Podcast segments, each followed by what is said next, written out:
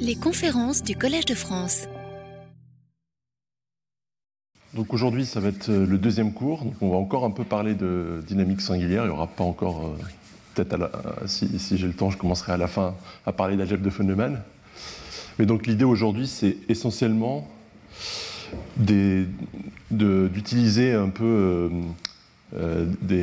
donc les outils un peu qu'on a vus de dynamique non singulière pour voir comment on peut étudier sur un exemple qui sont les, actions gaussiennes construites à partir d'actions affines sur des espaces de Hilbert. D'accord?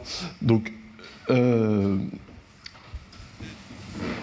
vais commencer donc par, introduire ces actions-là, et, et, après j'expliquerai comment on utilise les outils de la dernière fois.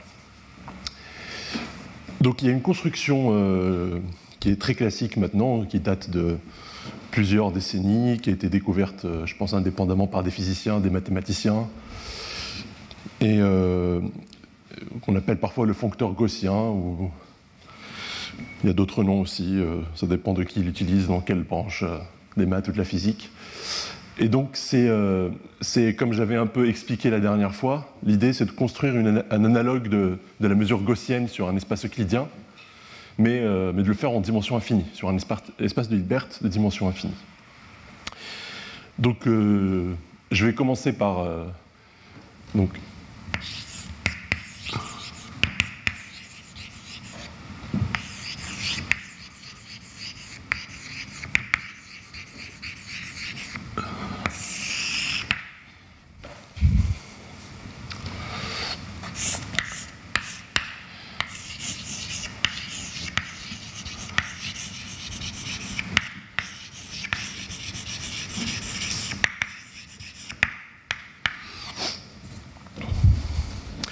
je vais commencer par, euh, euh, l'énoncer en fait sous forme d'un théorème, un théorème d'existence et, d'unicité. Donc, euh, bon, j'imagine que tout le monde sait ce que c'est qu'une mesure gaussienne, donc je ne vais, pas le, rappeler. Je vais lancer directement le théorème.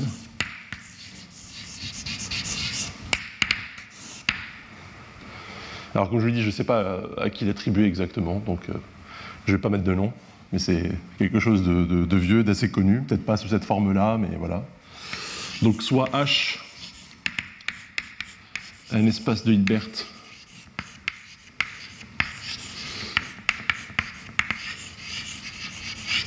réel. D'accord Donc ici, je n'ai pas besoin de supposer que c'est un espace de Hilbert complexe. Un espace de Hilbert réel. Donc euh, ici, je n'insiste pas sur les hypothèses euh, qu'on peut supposer séparables H, d'accord, pour éviter les problèmes de théorie de la mesure. Mais en soi, si on fait ça de manière euh, vraiment de manière fonctionnelle, sans essayer de, construire des espaces boréliens standards, etc., il n'y a, pas de problème. En fait, on peut le faire en dimension même pas séparable. Donc, on prend un espace d'Hilbert réel, et donc le théorème dit qu'il existe un espace de probabilité.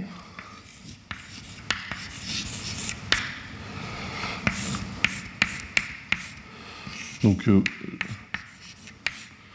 c'est la tribu, mais que je vais souvent omettre, d'accord? Là, je la rappelle pour l'instant.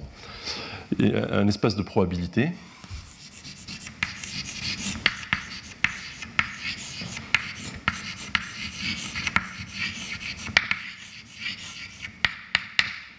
tel que Euh, pardon. Et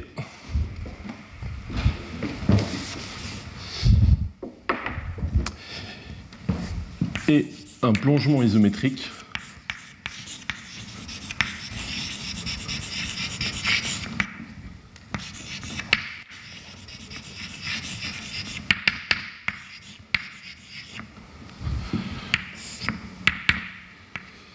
de H dans l'espace L2 de x mu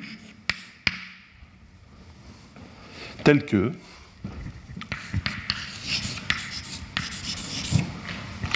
je vais noter ici les deux conditions. La première, c'est que pour tout xi appartenant à H, iota de xi est euh, une variable aléatoire.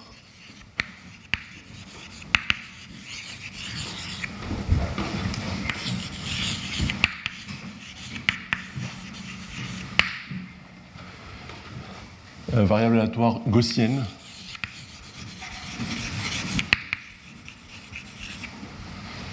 Euh, centrée, donc je précise ici, centrée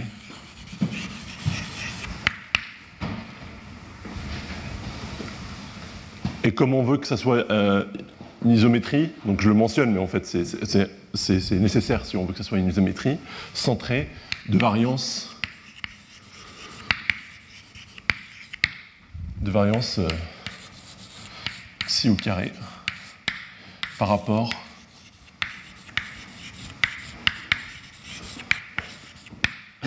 à, mu. D'accord? Donc chaque vecteur xi de h bah, je vais le représenter comme une fonction sur x, telle que cette fonction, donc on voit comme une euh, variable aléatoire sur euh, cet espace de, probabilité, bah, c'est une euh, variable aléatoire gaussienne centrée de variance xi au carré. Donc l'existence de ça, c'est quelque chose de, remarquable. Ce qui rend ça possible, c'est que quand vous avez des combinaisons linéaires de, de gaussienne indépendante, eh ben ça reste une gaussienne. De variance euh, peut-être différente, mais ça reste une gaussienne. Et euh, maintenant, ce qui est aussi remarquable, c'est la partie euh, unicité. Alors pour ça, il faut rajouter une condition, pour que cet espace-là ne soit pas trop gros. Et donc la deuxième condition, c'est que B, l'attribut donc de, des mesurables, est la plus petite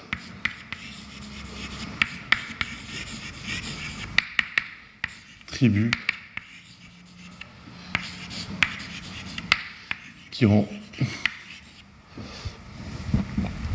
euh,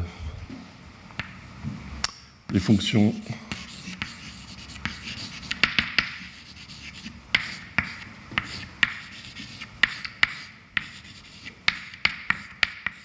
mesurables.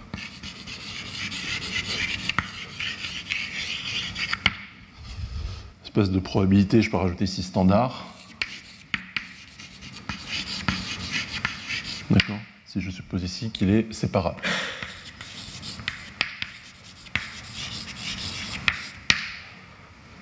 D'accord Donc, en gros, ici, ça me dit que ben, les variables aléatoires que je considère ici, ben, elles génèrent en fait euh, tout, euh, tout, mon espace, euh, tout mon espace de probabilité. Ça, ça me garantit que c'est pas trop gros. Et, si, on a ces deux conditions-là, alors eh ben, on a l'unicité de plus.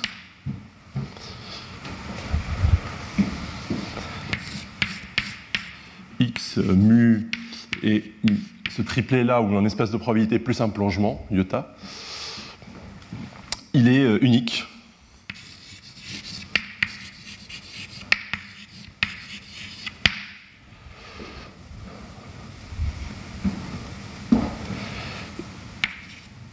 Alors, sens qu'il faut préciser, si x' mu' iota' est un autre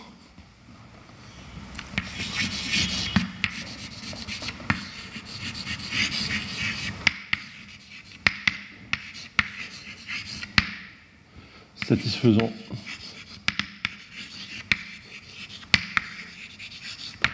les mêmes propriétés.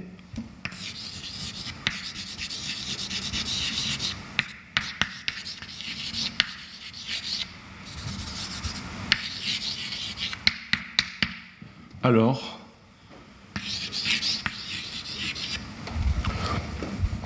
eh bien, il existe un isomorphisme.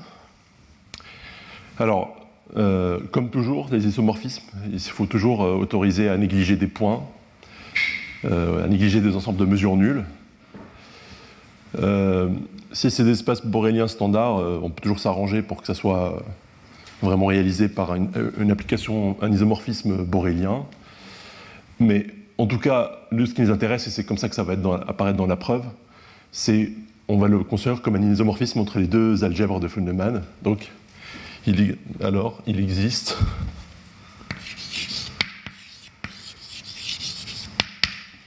euh, donc θ, un isomorphisme.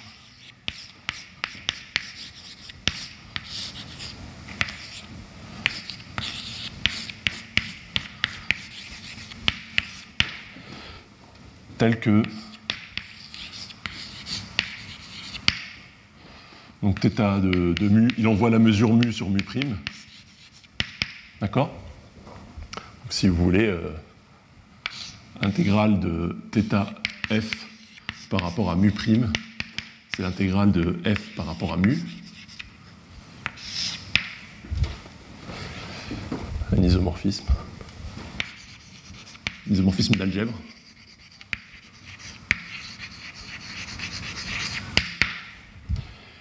et euh, bien sûr qui, euh, euh, on voit ce plongement-là dans ce plongement-là. Donc θ bon, iota égale à iota prime, où on peut, j'étends θ à L2, d'accord? Parce que ça c'est à valeur dans L2 et pas dans L infini. Donc, si vous voulez, le ce, qui est vraiment ici euh, parfaitement naturel et complètement euh, euh, canonique, c'est vraiment cette algèbre-là et ce plongement de mon espace de Hilbert dans l'espace L2 de, cet espace de probabilité. D'accord? Donc c'est ça, le, théorème. Donc la, preuve en fait est, pas difficile, je vais, je vais, la faire tout de suite. Mais donc juste avant de, faire la, preuve. Donc le cas particulier.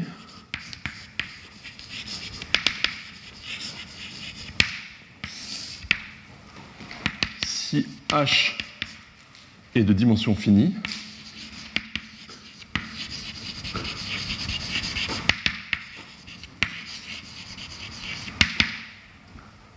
alors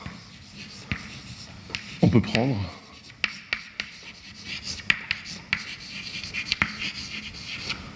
X, ben, ça va être H lui-même. Et mu, euh, la, mesure gaussienne standard sur H.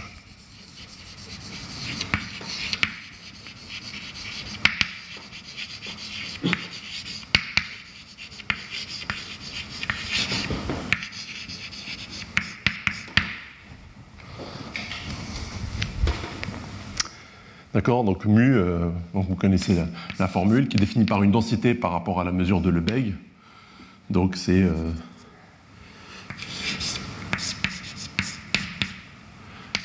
euh, exponentielle moins x carré, moins norme de x carré sur 2 dx. et il y a un facteur de normalisation qui dépend de la dimension D'accord, donc euh, juste aide. C'est racine de 2 pi. Et...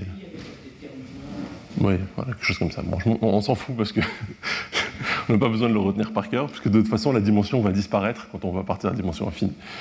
Donc, euh, tout ça pour dire que, en, gros, dans le cas où on est vraiment de, de H de dimension finie, eh ben, c'est vraiment, euh, vraiment la mesure gaussienne standard. Et là, l'espace est vraiment voilà, très facile, et puis on peut le réaliser concrètement avec des points. Et dans ce cas-là, le plongement, c'est quoi? Ben, C'est tout simplement. Donc c'est quoi pour euh, iota de xi? Donc ça doit être une fonction euh, sur x. Alors du coup c'est h, une fonction sur h, et elle est donnée par quoi cette fonction? C'est la fonction qui a x associe euh, xi scalaire x.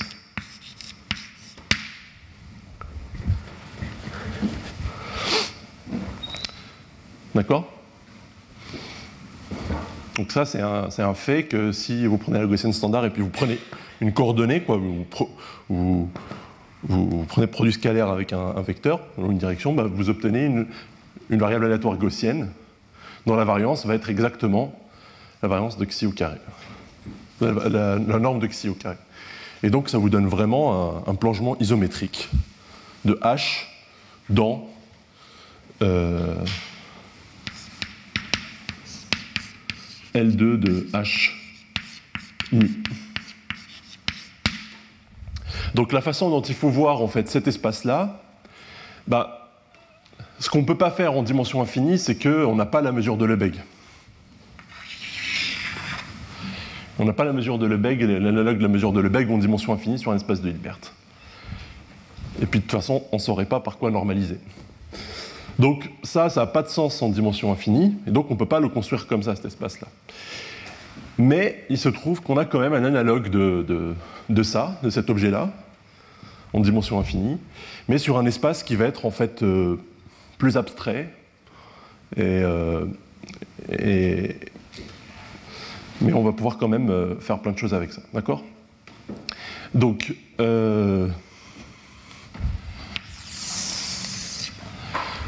donc peut-être la, preuve.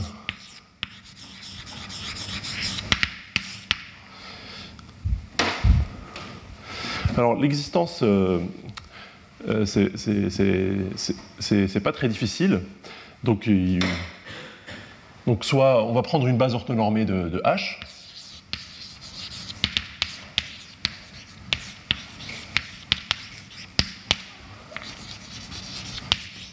Base orthonormée de H. Et posons X, c'est R euh, muni de la mesure gaussienne standard, euh, que euh, mu0, sur R, puissance n. D'accord? Donc on prend x comme ça.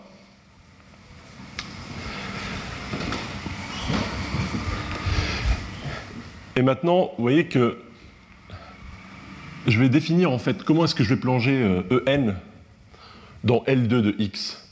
Donc ici, c'est la mesure produit. Hein. Mu, c'est la mesure produit. Et euh, iota de En, eh ben, ça va juste être euh, la fonction donc, a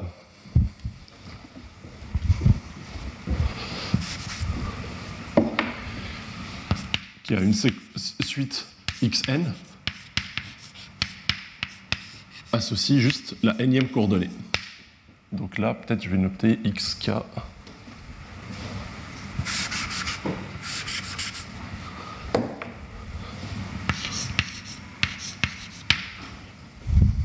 D'accord?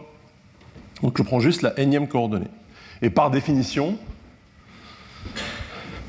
tous ces iota de En, c'est juste, euh, je regarde juste ce qui se passe sur la énième coordonnée, donc c'est des variables aléatoires euh, gaussiennes, et en plus, par construction, elles sont indépendantes. D'accord? Donc,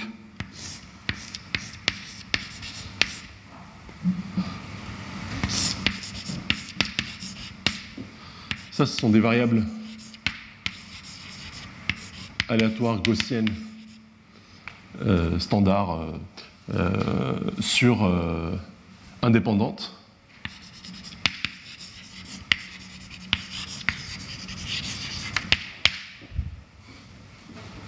sur x mu. Et donc, en particulier, elles sont toutes orthogonales les unes aux autres. Et, euh, en fait, on va, ça va être un système orthonormé dans L2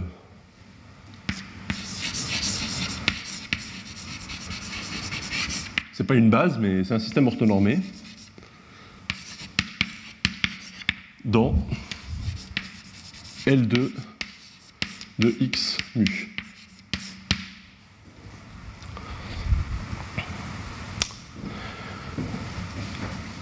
Donc, on peut prolonger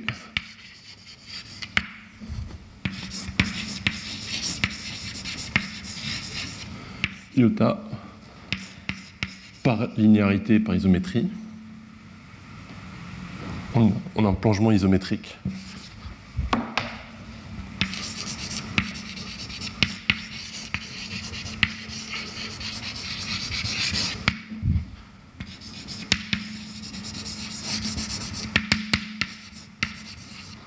de H dans euh, L2 de X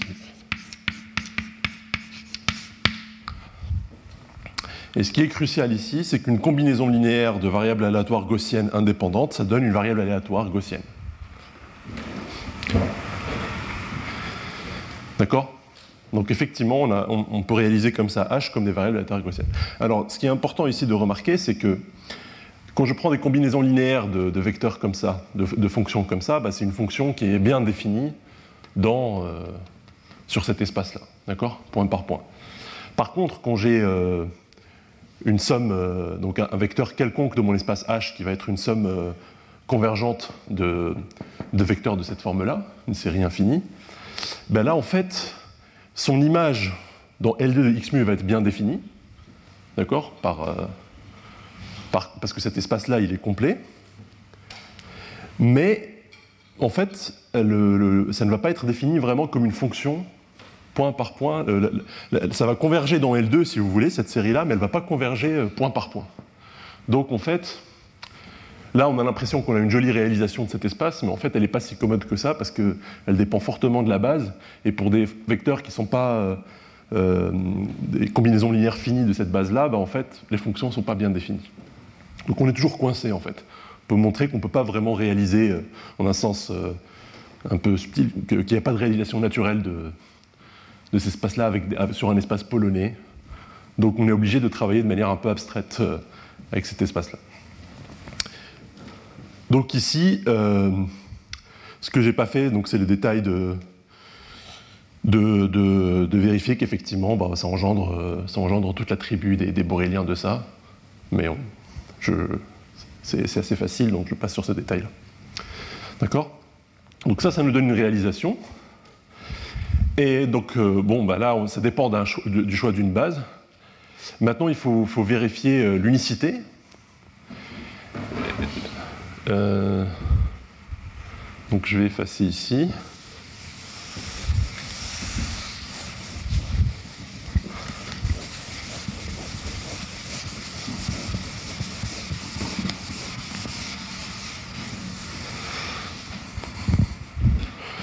Quelque part, intuitivement, ici, toute la, loi de, mes variables aléatoires, elle est déjà déterminée par, euh, par les conditions que j'ai précisées ici. Donc, je le fais quand même donc, euh, euh, explicitement. Comment est-ce qu'on obtient cet isomorphisme-là? Bah, L'idée, donc, c'est soit x' mu', iota', une autre réalisation,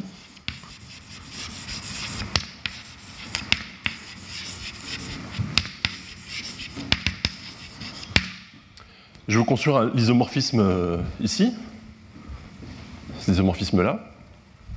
Euh, comment on va s'y prendre? Bah, L'idée, c'est de, construire d'abord donc, euh, on définit un unitaire U de L2 de x mu euh, vers L2 de x' mu prime.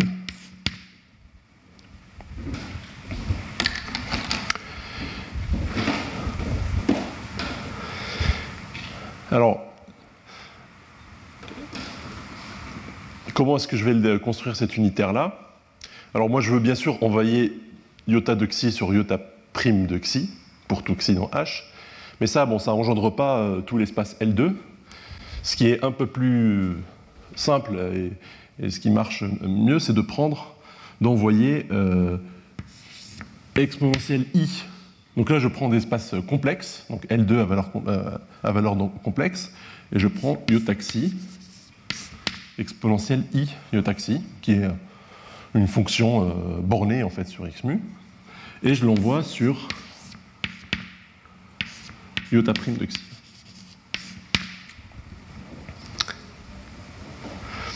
En fait, ces fonctions-là, euh, ces, fonctions-là, en fait, c'est l'application qui a XI associe euh, cette fonction-là, en fait, c'est un homomorphisme, d'accord?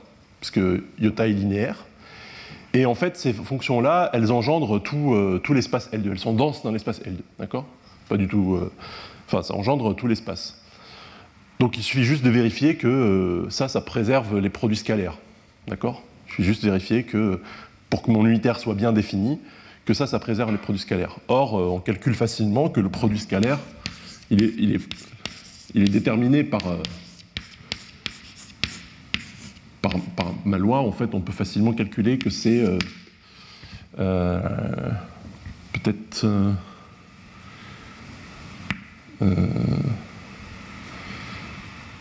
que c'est juste si scalaire état. C'est simple, simple que ça.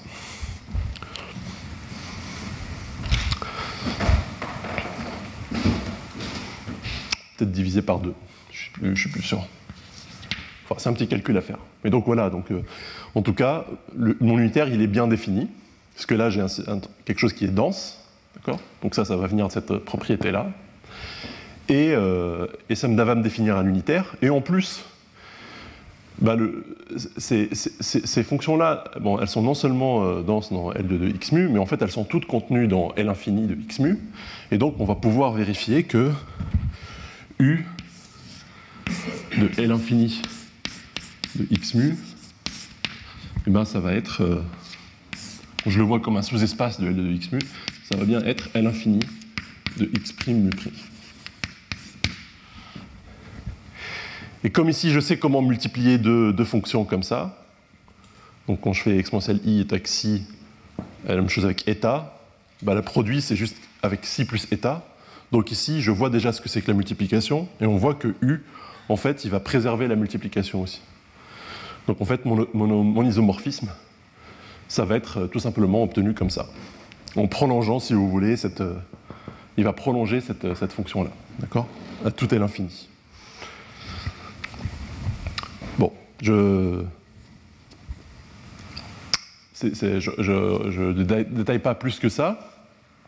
Le seul truc ici qui est euh, encore une fois marqué, c'est que euh, l'isomorphisme θ, donc je ne l'ai pas construit point par point, on construit naturellement comme euh, un isomorphisme entre les espaces L2 ou bien entre les algèbres de von Neumann. Mais donc tout ça, c'est des fonctions à un ensemble de mesures nulles près. Donc θ, il est toujours défini comme ça, d'accord? Est-ce qu'il y a des questions sur sur ce que j'ai expliqué pour l'instant? Donc ça, c'est ce qu'on appelle le foncteur gaussien. D'accord? Il associe en fait à, à chaque... Euh, à chaque, euh, à chaque espace de Hilbert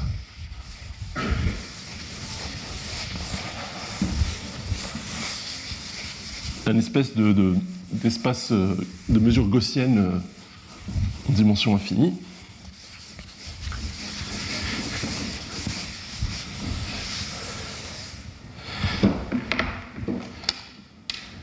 Donc à partir de maintenant, bah, comme il est en un sens unique, bah, cet espace-là, je vais le noter H chapeau.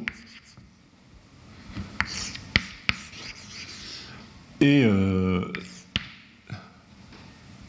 on va l'appeler, euh, c'est l'espace quotient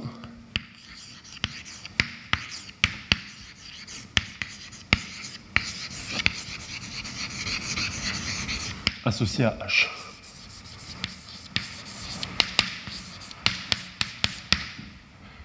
Et je vais noter aussi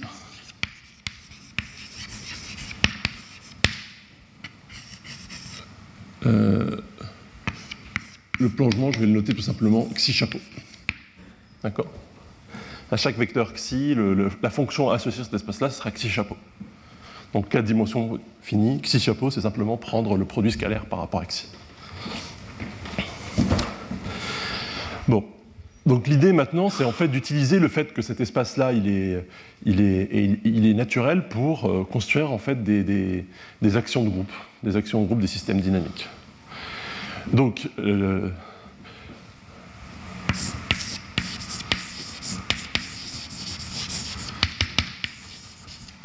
donc, on va commencer par, par le faire d'abord pour des transformations euh, orthogonales de mon espace de Hilbert. Donc soit V une isométrie orthogonale de H, alors il existe un unique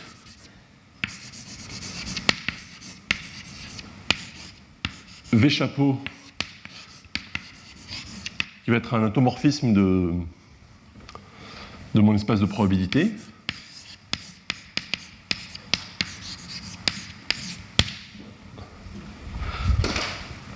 tel que ben, V chapeau de xi chapeau, ah, c'est V xi chapeau pour tout xi euh, dans H.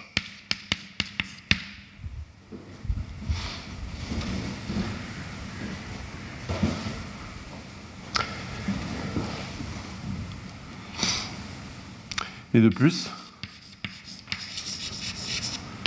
V chapeau préserve mu.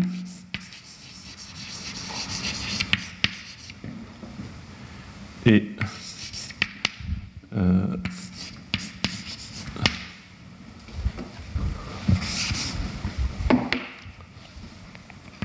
l'application qui avait associé V chapeau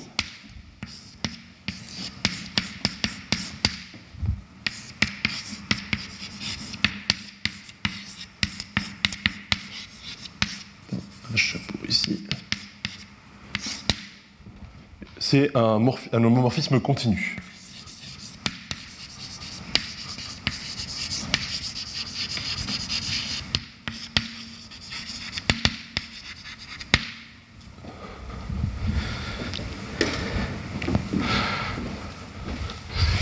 Donc c'est fonctoriel.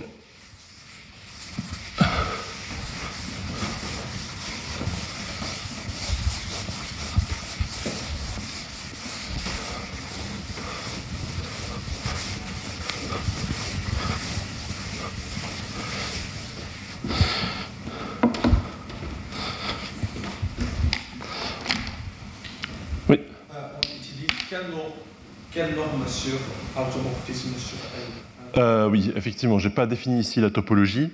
Euh, c'est la topologie de la convergence euh, simple sur L2. Sur L2, d'accord? Donc je le vois ici comme un unitaire sur L2. J'ai la topologie de la convergence simple.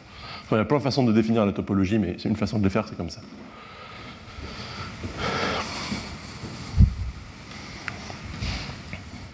Et ici, euh, pareil, c'est la topologie de la convergence euh, simple sur H.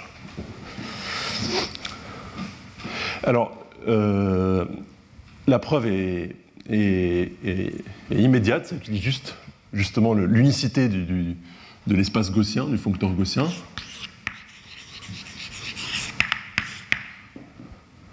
Donc ce qu'on va faire, c'est on va on va réaliser l'espace gaussien d'une autre façon et puis utiliser l'unicité. Donc on va dire que H, chapeau, mu, ici, je vais prendre. Donc moi j'avais le plongement euh, euh, euh, iota que j'avais au départ. Maintenant je vais le remplacer par iota rond V. Bah, si je fais ça, s'obtient c'est une nouvelle réalisation.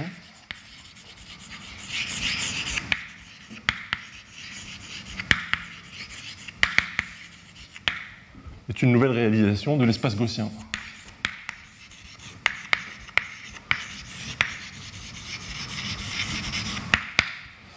Oui, parce que ça, ça reste un plongement isométrique qui envoie euh, chaque euh, vecteur xi sur euh, une variable aléatoire gaussienne. Et donc, par unicité,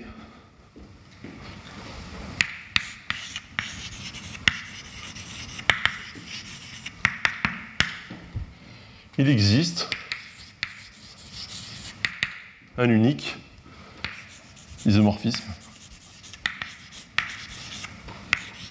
que je vais noter V chapeau du coup, de L infini de X mu, de H chapeau mu, pardon, vers, ben là c'est le même espace, donc en fait c'est bien un automorphisme de L chapeau mu, mais qui doit euh, conjuguer mes deux plongements. Donc j'ai juste changé le plongement, tel que, euh, bah, justement, donc euh, V chapeau de iota, ce soit iota rond V.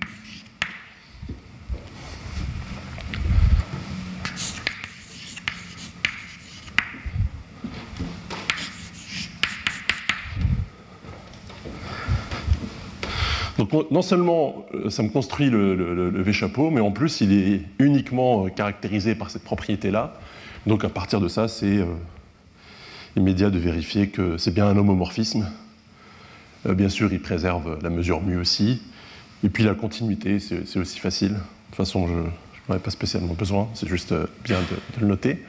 Et donc voilà, c'est automatique, ça découle juste de l'unicité.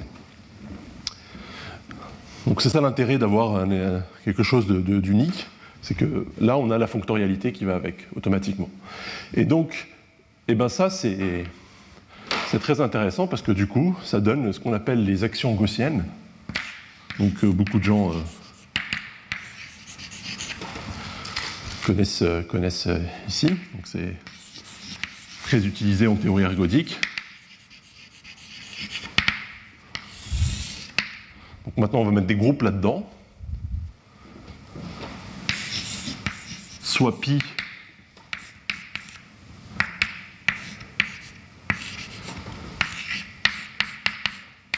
une représentation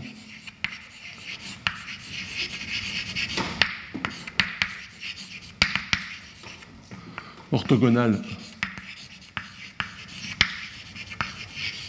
de gamma.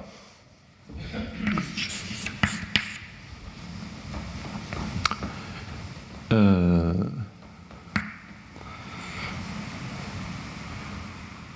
l'action.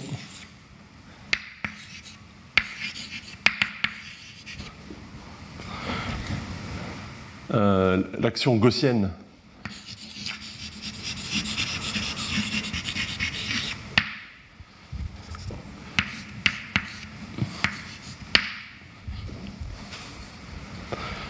Donc pi chapeau donc c'est une, action, euh, euh, une action de gamma sur mon espace de probabilité gaussien. Donc c'est un homomorphisme.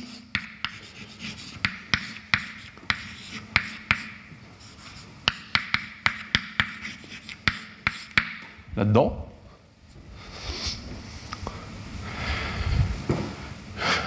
est défini par donc pi chapeau de G eh ben, c'est simplement pi de g, qui est une transformation orthogonale, chapeau. Donc ça donne bien un morphisme euh, de gamma dans le groupe des automorphismes qui va préserver la mesure mu. Donc c'est une action qui mesure qui préserve la mesure de probabilité.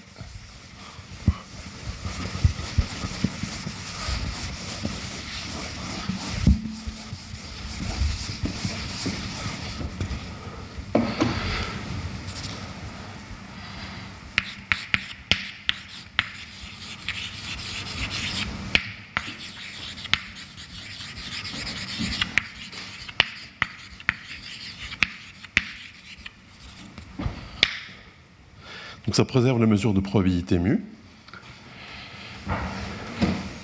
Et bien sûr, quand vous avez un groupe, euh, un groupe dénombrable, vous pouvez toujours la réaliser. Euh, on peut toujours la réaliser comme, euh, vraiment une action point par point sur H mu. D'accord? Donc vous pouvez vraiment le voir comme une, une action habituelle.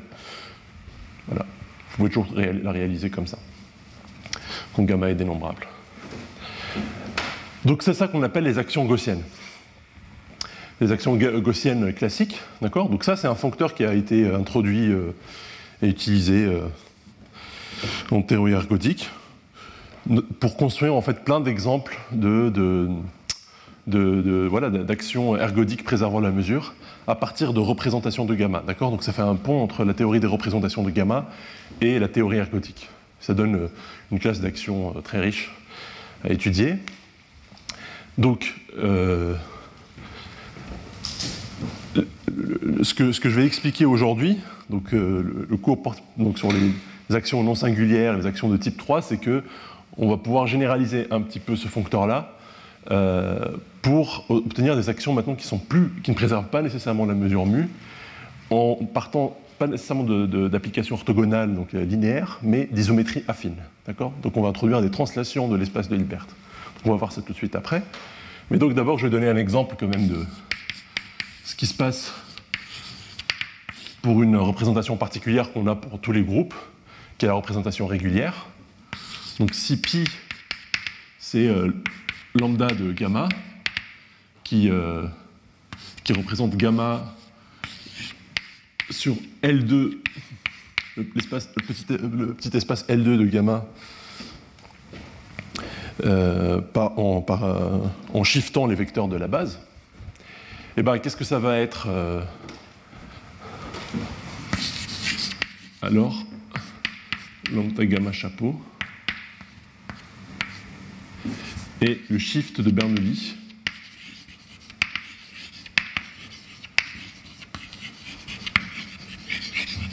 sur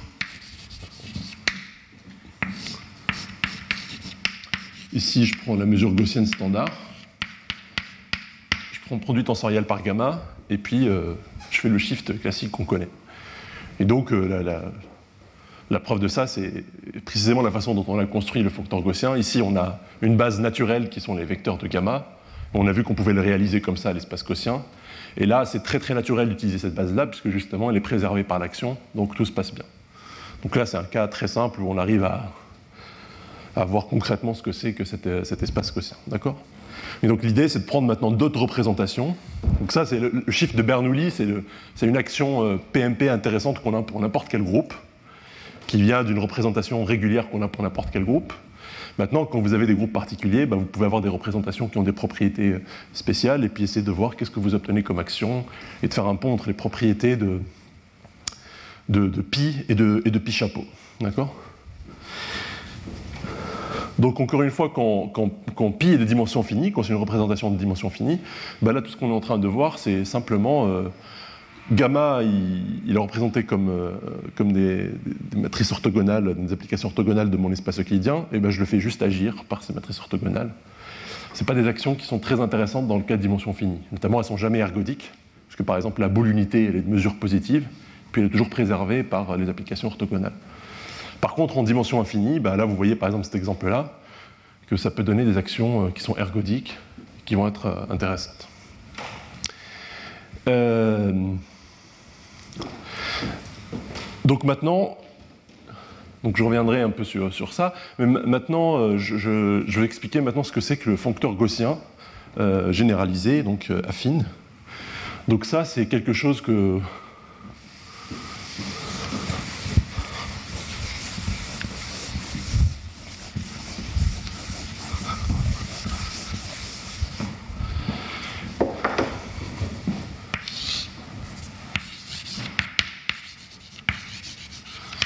ça, c'est une observation qui, euh, euh, quelque part aussi, était, déjà connue euh, sous, d'autres formes. mais dans le contexte comme ça de la théorie érgodique et le lien avec les actions gaussiennes, c'est quelque chose qu'on a, a, observé avec, deux, collègues japonais, qui sont Arano et Isono.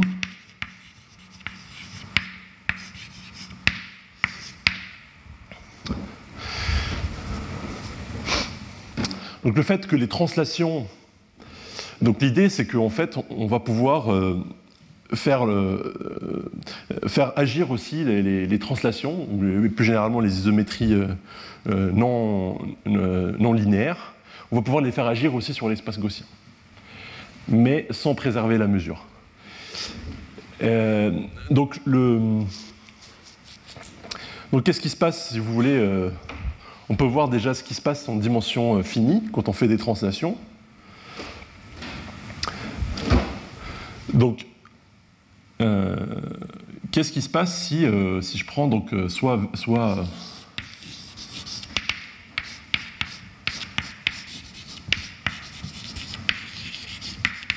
un espace euclidien de dimension finie muni la gaussienne standard.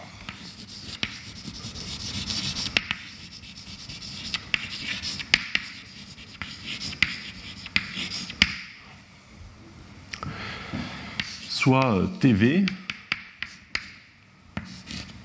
Donc je prends V un vecteur dans H.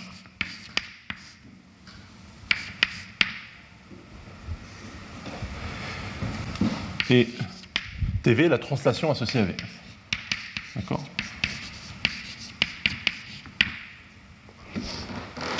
Comment est-ce que ça agit sur cet espace-là? Bah, puisque mu euh, est, définie par une densité par rapport à la mesure de Lebesgue, TV préserve la mesure de Lebesgue, donc évidemment en fait TV va préserver la classe de mu. Donc on va avoir une dérivée de radon-nicodime. Et on peut calculer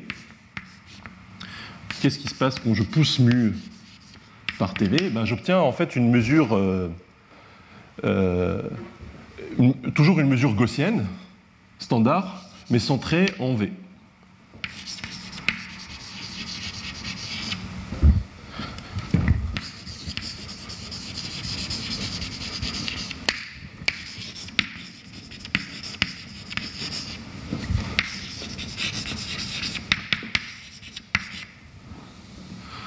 Donc je vais noter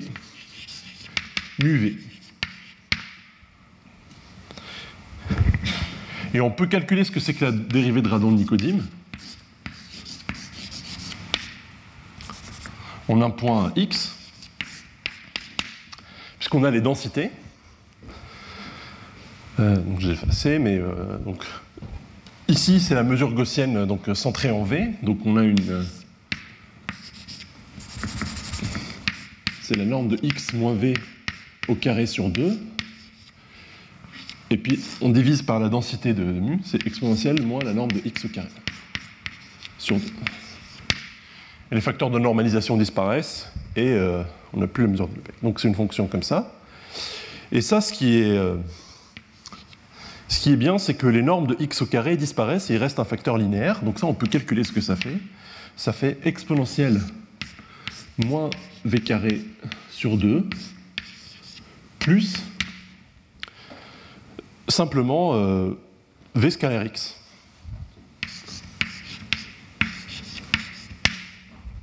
Donc on a cette formule-là pour la dérivée de radon-nicodime. Et eh bien l'idée c'est de faire la même chose en dimension infinie.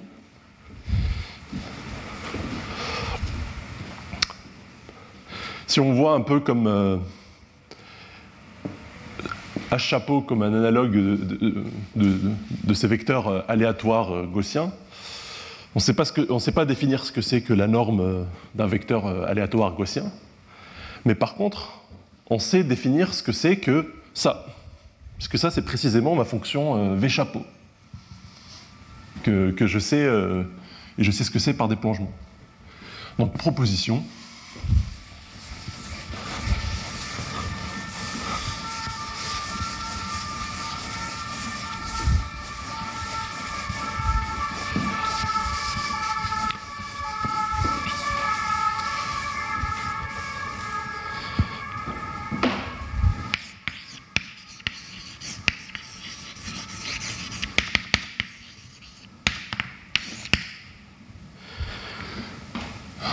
Soit H. Hilbert et V appartenant à H. Il existe un unique euh, TV euh, chapeau appartenant aux automorphismes de L de H, chapeau mu, tel que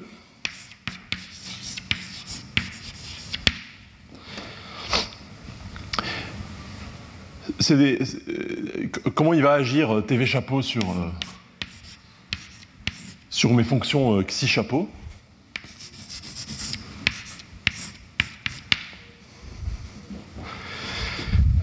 Ici, moralement, dans, le cas de, dimension finie, c'est quoi euh, TV de xi chapeau?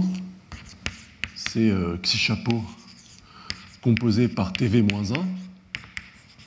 Donc c'est la fonction qui a, qui a x associé euh, xi scalaire euh, x moins v. Donc c'est euh, donc ça c'est xi scalaire x qui est xi chapeau moins xi scalaire v. Donc ça ça va être xi chapeau moins xi scalaire v. C'est ça la formule qui va caractériser mon automorphisme. Et qu'on va avoir un unique automorphisme qui va jouer le rôle des translations, exactement comme cette formule-là. De plus,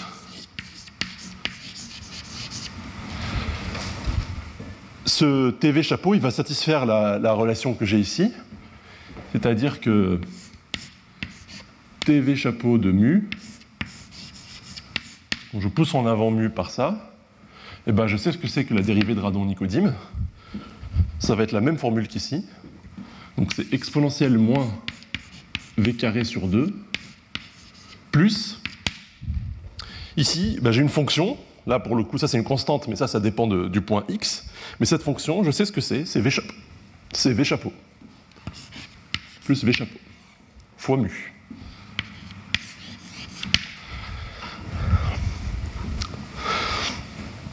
Donc on a vu donc un automorphisme de, l'espace L infini, c'est juste euh, un, isomorphisme non singulier qui préserve la, classe d'équivalence.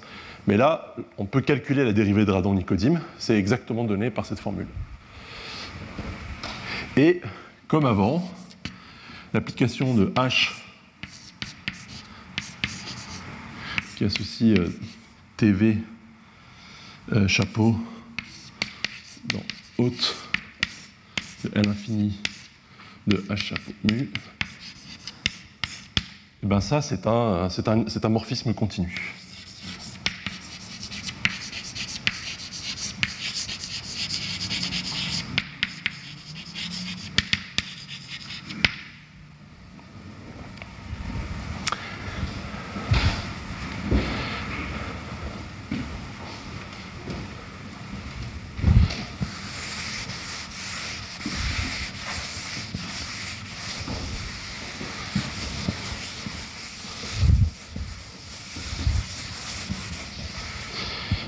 Alors comment est-ce qu'on va faire la preuve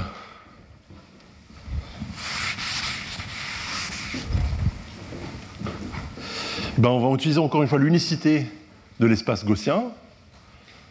Et pour exploiter cette unicité-là, on va construire une nouvelle réalisation de l'espace gaussien. Donc comment est-ce qu'on va le réaliser?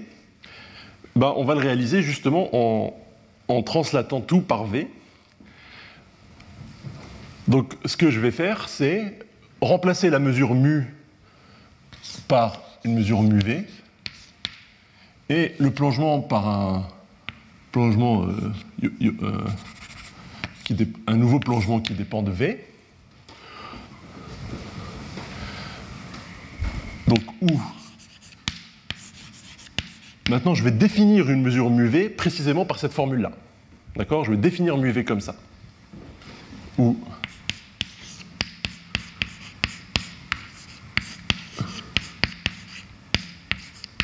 V chapeau. Donc V chapeau, c'est ce qui venait de mon plongement euh, quand j'étais parti standard, d'accord? Je, construis mu V comme ça, et euh, je vais plonger d'une nouvelle façon les, les, les, vecteurs xi de mon espace de Hilbert, encore une fois par cette formule-là.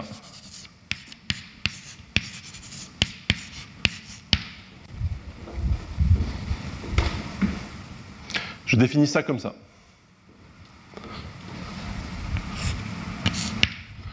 eh ben, si je prends ce, nouveau système-là, ce nouveau plongement-là, en fait, il y a, donc là, c'est un calcul à faire. En fait, c'est les, mêmes euh, calculs qu'en dimension finie, d'accord? Ça va se faire euh, naturellement. Et eh ben ça, c'est une nouvelle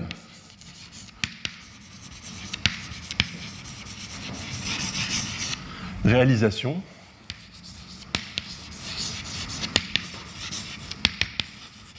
de l'espace gaussien.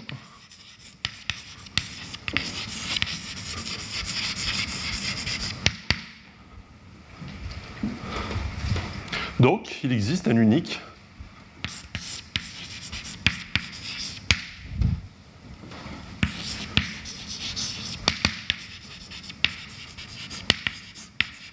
isomorphisme θ qui va de L infini de H chapeau mu vers L infini de H chapeau, alors mu V, mais bon, c'est le même espace puisque c'est deux mesures équivalentes. Donc en fait, c'est bien un automorphisme de L infini de H chapeau de mu, tel que, eh ben, tout simplement, θ en iota, c'est iota V. Donc il satisfait bien cette propriété-là.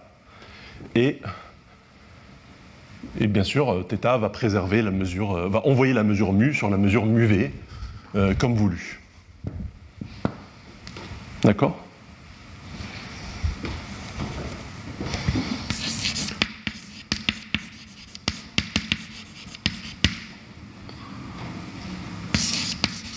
Donc on prend θ égale à, euh, on prend, pardon, TV chapeau égale à θ.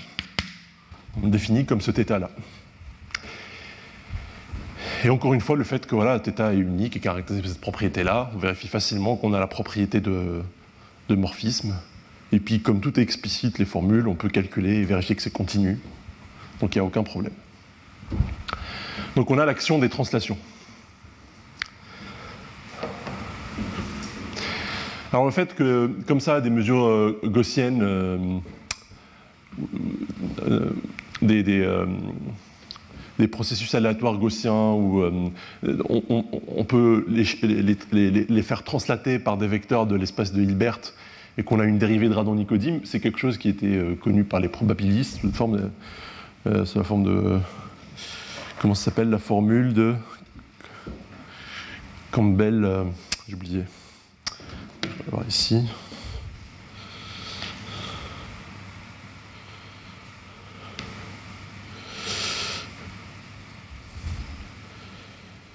Ah, Cameron Martin, oui, voilà. La formule de Cameron Martin. Donc je pense que c'est très connu des probabilistes. Mais, euh, mais, euh, un H,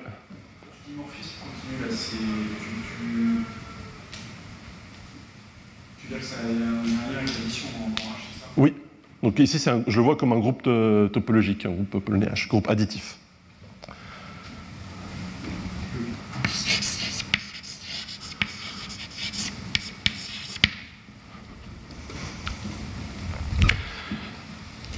Alors, mais, donc, ce qui, ce qui, ce qui n'a pas été euh, exploité avant, c'est bah, d'utiliser le fait qu'en fait, on a vraiment un, foncteur et qu'en fait, euh, ça va permettre de, généraliser ces actions gaussiennes. Donc c'est ça qu'on a fait avec euh, Yuki Arano et Yusuke Isono. Donc la première chose à voir d'abord, c'est que donc on, a, on avait d'abord le, comment réaliser les, le, groupe O de H, des, des, applications orthogonales de H, comme des automorphismes. Là, on a réalisé les translations. En fait, on va pouvoir les mettre ensemble. Donc ici, ça c'est la fin de la preuve.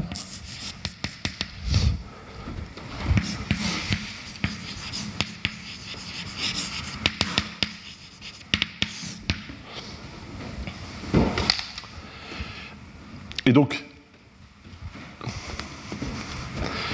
donc le groupe de toutes les isométries de H,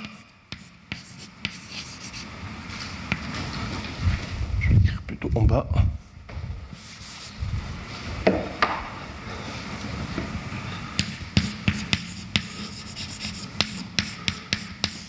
En fait, c'est des isométries affines, donc qui se décomposent toujours comme euh, un produit semi-direct si on veut. Donc c'est euh, H produit semi-direct avec O de H.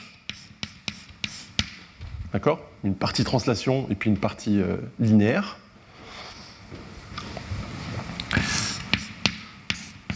Donc euh, une, translation et une partie linéaire.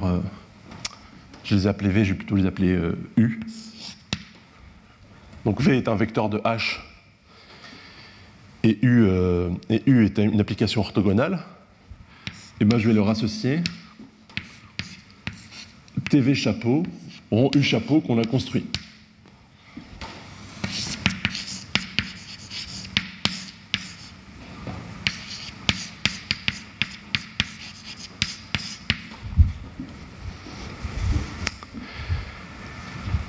Donc est un morphisme bien défini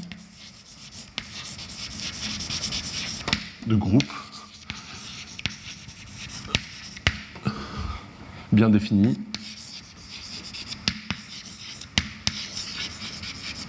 et continue.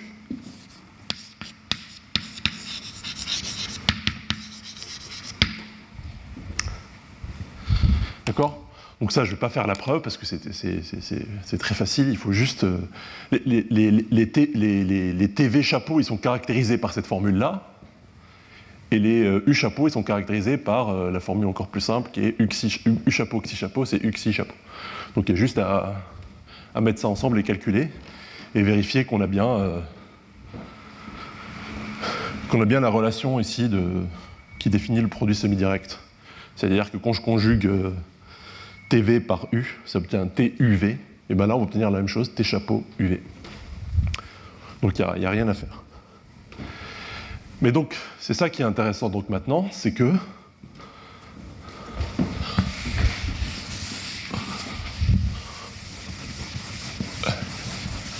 Mais là, on va pouvoir généraliser les actions gaussiennes. Donc, appeler ça les actions gaussiennes non singulières.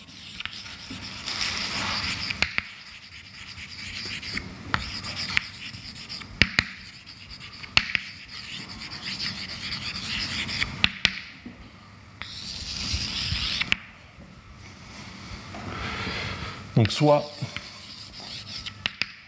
alpha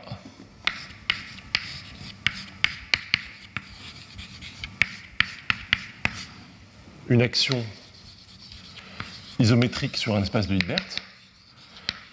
Donc les isométries espace de Hilbert, comme j'ai dit, c'est automatiquement des isométries affines, donc c'est bien une action par isométrie affine.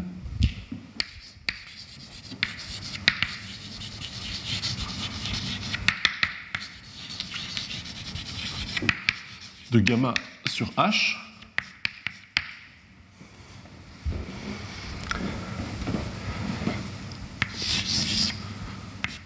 Ben, l'action. Euh,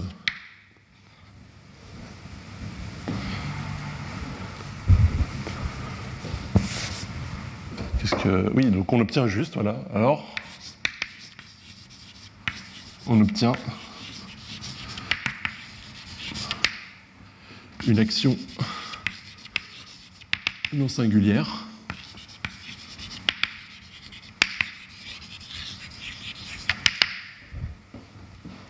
de, euh, donc je vais noter alpha chapeau, qui va être un morphisme, donc en composant ici, par ce morphisme-là, euh, on obtient euh, une action de gamma sur H chapeau.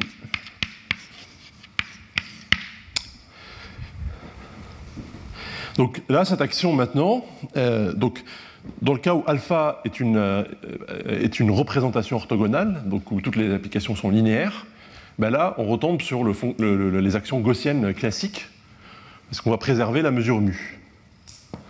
Mais là, quand on agit par isométrie affine, maintenant, c'est plus vrai qu'on va préserver la mesure mu. On va avoir des dérivés de radon-nicodime qui apparaissent, qui vont venir du fait qu'il y a une partie de translation.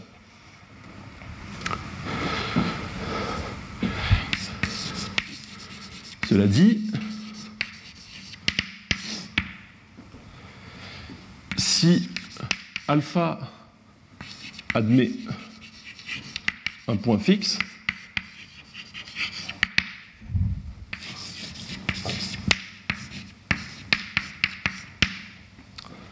alors alpha chapeau préserve la mesure euh, MUV. La mesure MUV que j'ai définie, euh, définie ici.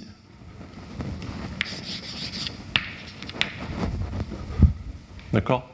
Donc ça c'est naturel en fait. Euh, quand on a un point fixe, bah, c'est comme si on avait une représentation, mais juste on a déplacé l'origine. Et bah, quitte à déplacer la mesure, on retombe sur une action gaussienne classique. Donc en fait, alpha chapeau est conjugué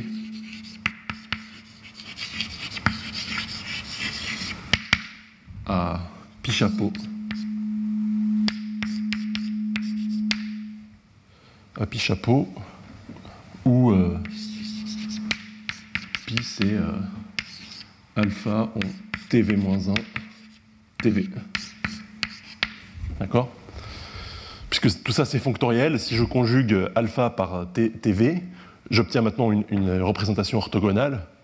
Et ben alpha chapeau va être conjugué à pi chapeau par tv chapeau. Et donc on a vraiment. On retombe sur une action gaussienne classique. Donc là, ce qui est intéressant, c'est le cas justement où, l'action isométrique de gamma sur l'espace de Hilbert n'a pas de point fixe. D'accord? C'est ce cas-là qui est intéressant.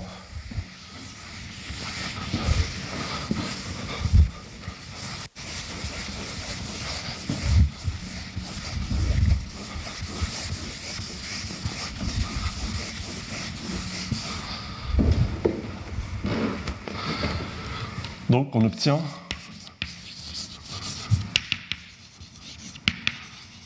Donc je, vais montrer qu'en fait, euh, en fait c'est vraiment seulement quand il y a un point fixe qu'on obtient quelque chose qui est, euh, qui est, une action classique, une action gaussienne classique. Dès qu'il n'y a pas de point fixe, en fait, il ne va pas y avoir de mesure de probabilité invariante. Donc c'est vraiment, vraiment des actions vraiment non singulières. Donc on obtient une nouvelle classe d'actions non singulières.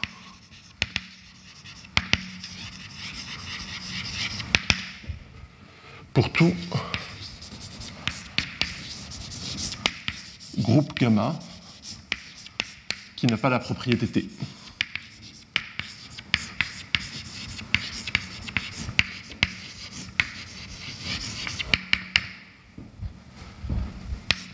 La propriété T de Cajdan. Donc si vous ne savez pas ce que c'est que la propriété T, ben, la propriété T, une, des définitions possibles, c'est de dire que toute action de gamma sur un espace de Hilbert, toute action affine sur un espace de Hilbert, admet un point fixe. Et donc là, ça veut dire qu'on ne peut pas échapper à ça, et donc on ne peut pas obtenir de nouvelles classes d'actions. Mais dès que vous avez un groupe qui admet une action sans point fixe, et ben là, vous obtenez quelque chose de nouveau. Donc c'est ça... Euh, donc c'est ça, c'était ça notre motivation, c'est obtenir euh, plein de nouveaux exemples de systèmes dynamiques non singuliers pour des, pour des classes de groupes euh, assez larges. Et en fait, euh, ce, qui est, ce, qui est, intéressant en fait, dans, ces actions-là, c'est que en fait, le, lien entre les propriétés dynamiques de, de, ces actions gaussiennes non singulières et les propriétés géométriques de l'action affine, en fait, vont être très, très subtils, très riches. Et en fait, c'est quelque part, on va voir qu'il y a un dictionnaire très simple, en fait, dans le cas gaussien classique, où on a des représentations orthogonales. Et là, les choses passent souvent assez simplement. On a des équivalences entre propriété de la représentation, propriété de l'action. Mais dans le cas non singulier, ça devient beaucoup plus, beaucoup plus subtil. D'accord? Donc, je vais, euh, je vais donner ensuite un, énoncé euh, pour, pour, montrer ça. Mais, euh, mais je donne d'abord un exemple simple de ces actions-là.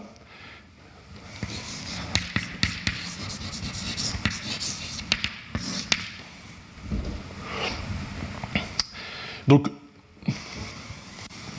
soit gamma un groupe discret tel que euh, donc le premier groupe de cohomologie de gamma dans L2 de gamma est euh, non trivial. Donc, ça veut dire que soit gamma est moyennable, soit qu'il est non moyennable et qu'il a un premier nombre de bêtis euh, non nul. D'accord? Donc il y a une large classe de groupes qui satisfait ça, les groupes libres par exemple. Vous pouvez penser à un groupe libre si vous voulez. Donc ça, c'est les cocycles. Donc qu'est-ce que ça veut dire un cocycle? Donc il existe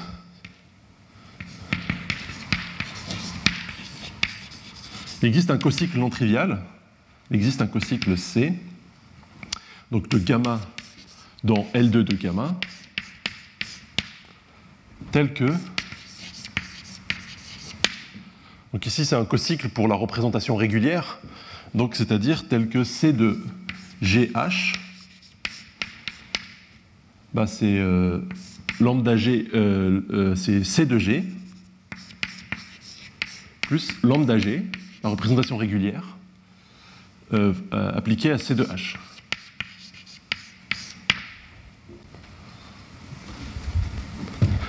Donc en fait, ça, c'est précisément la condition. Donc, euh, et, dire que j'ai un cocycle non trivial, ça veut dire que C n'est pas un cobord. Il existe C tel que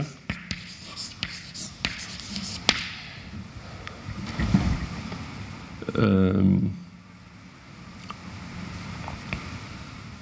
tel que euh,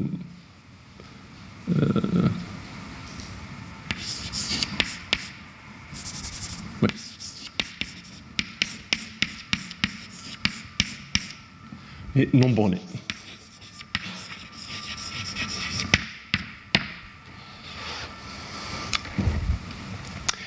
Alors, qu'est-ce que ça veut dire en fait que, le cocycle est, non borné En fait, quand vous avez un, un, cocycle comme ça à valeur dans L2 de gamma, vous pouvez toujours l'écrire sous la forme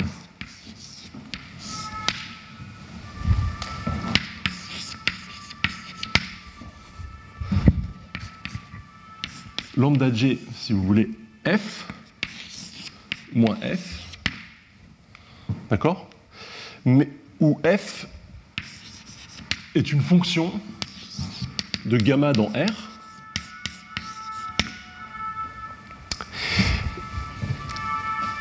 Et dire que c'est un cobord, en fait, c'est dire que f est dans L2 de gamma. Là, le fait que f soit pas dans petit L2 de gamma, euh, euh, ça, implique que le cocycle est non borné. D'accord? En fait, euh, ce que ça veut dire, cette condition-là, très concrètement, ça veut dire qu'il existe une fonction f de gamma dans R qui n'est pas dans L2, mais telle que cette différence-là, quel que soit G, est dans L2. D'accord? Donc ça, c'est quelque chose qui n'existe pas pour n'importe quel groupe, c'est une propriété de, ce groupe-là. Et, Et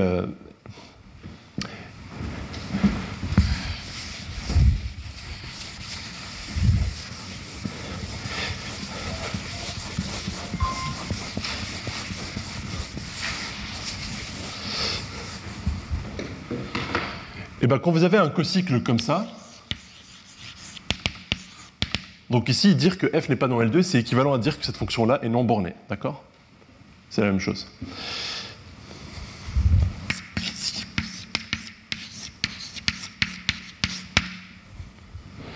Et ben dans ce cas-là, on peut définir une, action par isométrie affine de gamma sur L2 de gamma qui est, euh, je fais euh, lambda g plus je translate par. Euh, euh, qu'est-ce que. Je, pardon.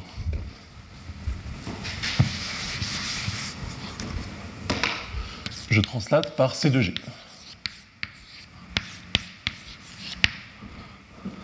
Et cette relation-là, elle est faite précisément pour que cette application-là soit un morphisme.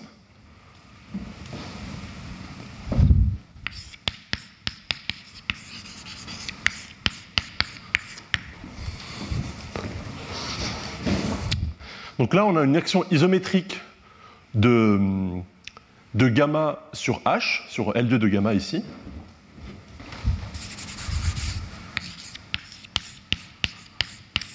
qui n'a pas de point fixe, qui ne va pas avoir de point fixe, parce que précisément le cocycle est non borné. Si f était dans L2 de gamma, ça f serait le point fixe. Mais là, quelque part, ce qui se passe, c'est que le point fixe, en quelque sorte, il n'est pas dans L2. C'est une fonction qui n'est pas dans L2. Donc ici, il n'y a pas de point fixe. Et du coup, eh ben là, ça va donner une action gaussienne non singulière euh, euh, intéressante. Et en fait, là, on peut la voir concrètement, la réaliser de, cette façon, de la façon suivante. C'est alpha chapeau, ça va être l'action par shift de gamma sur euh, R puissance mu de f de gamma. Euh, donc je vais peut-être le noter comme ça. produit tensoriel de gamma appartenant à gamma, de mu de f de gamma. Donc, qu'est-ce qui se passe ici? L'action gaussienne non singulière, donc là on, peut, le montrer, c'est un peu le même, euh, même genre de raisonnement qu'on a fait dans le cas classique. Là on va le réaliser l'espace gaussien en prenant une base orthogonale, euh, la base orthogonale canonique. Et, en fait, notre action ici va toujours être réalisée par un shift, mais là on a une mesure différente. On a une mesure où, pour chaque euh, coordonnée de gamma, on met la mesure gaussienne, mais pas centrée en l'origine, centrée en f de gamma. Donc on a une mesure produit comme ça, mais qui n'est pas, euh, pas constante, qui, varie en fonction de la coordonnée. Et si f était dans L2, eh ben cette mesure-là produit, elle serait équivalente à un produit de gaussienne euh, centrée. Mais comme f n'est pas dans L2, ce n'est pas le cas. Mais par contre, cette mesure-là, euh, a priori, quand je prends une fonction f quelconque, elle n'a aucune raison d'être préservée par le shift. Elle ne va pas être préservée par le shift et elle n'a aucune raison d'être euh, donnée une action non singulière. Quand gamma shift cette mesure-là. Par contre, le fait d'avoir la condition que ça c'est dans L2, pour tout G, ben ça, ça va garantir que cette action elle va être non singulière. Quand je shift cette mesure, j'obtiens une mesure qui est toujours équivalente à la première. D'accord? Donc, est un, est une action de Bernoulli non singulière.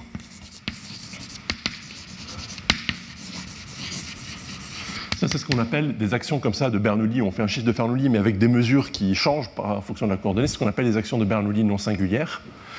Donc ça, ça a été très, pas mal étudié ces dernières années. Et notamment, euh, ce qui a inspiré en fait notre travail, c'est que euh, c'est un article de, de Stéphane Vass et de son étudiant euh, Jonas Wall, qui avait en fait montré que tout groupe avec une construction qui ressemble un peu à celle-là, que tout groupe qui a un groupe de, premier groupe de cohomologie non nulle admet des, actions gaussiennes non singulières intéressantes, et puis ils ont étudié les propriétés dynamiques, l'ergodicité, etc., etc. Et donc, en fait, nous, ce qui nous, inspirait à utiliser ces actions, euh, gaussiennes non singulières, c'est de dire, bah, là, en fait, on fait, on fait ça pour la représentation régulière, mais on voudrait, faire la même chose pour les représentations euh, quelconques. Et du coup, là, bah, c'est plus des, plus des chiffres de Bernoulli, mais c'est des actions plus générales. Euh, voilà. Alors, est-ce qu'il y, a... Est qu'il y a des questions sur ça?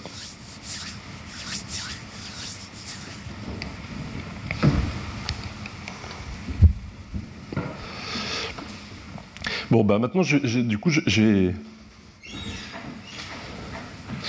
Je vais. Euh,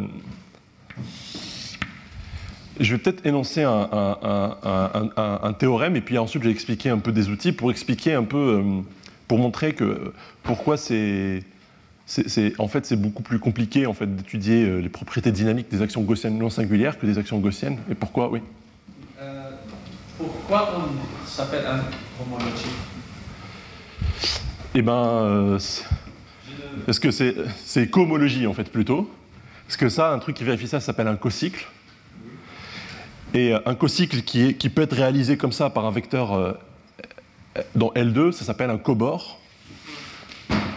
Donc je ne sais pas si tu as déjà étudié des trucs d'espace de cohomologie, un truc comme ça. En fait, ici, dire qu'on ça c'est non nul, ça veut dire qu'il y a des cocycles qui ne sont pas des cobords. Pour ça, et c'est des espaces de cohomologie, on peut faire. Euh, Il existe aussi un H2. Oui, oui. Qui sont beaucoup, beaucoup, beaucoup moins, étudiés parce que le premier groupe de cohomologie, il est, lié aux actions par isométrie affine. En fait, euh, se donner un cocycle comme ça, c'est la même chose que se donner une action affine. Donc la propriété là, elle est faite spécialement pour qu'on ait une action affine. Et dire que c'est un cobord, c'est précisément le fait d'avoir un point fixe. Donc pour le premier groupe de cohomologie, on a cette interprétation-là euh, très, très naturelle et qui est très étudiée. Pour les, deuxièmes groupes de cohomologie, je crois qu'on sait quand même assez peu de choses et c'est beaucoup moins étudié.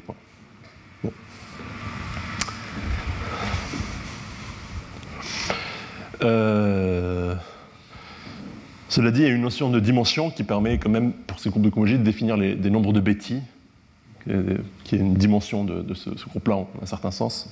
Donc ça, c'est des invariants qui sont intéressants et qui sont étudiés. Euh, donc, donc ce, que, je veux voir maintenant, c'est que ces actions, en fait, elles sont très intéressantes parce qu'il y a en fait un, phénomène en fait de, transition de phase pour ces actions-là. Et c'est quelque chose d'assez subtil et difficile à étudier. Parce qu'en fait, pour ces actions par isométrie affine, en fait, il y a une tension un peu entre à la fois le côté euh, aléatoire qui vient de la, mesure gaussienne, de ces variables aléatoires, et puis la, translation qu'on va, rajouter pour les actions affines.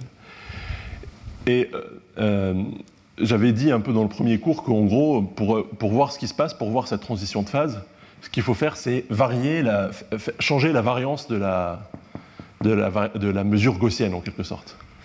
Alors, ça revient au même, mais c'est plus simple, plutôt que de changer la variance, c'est de changer la partie de translation, donc dilater la partie de translation, pour voir cette transition de phase.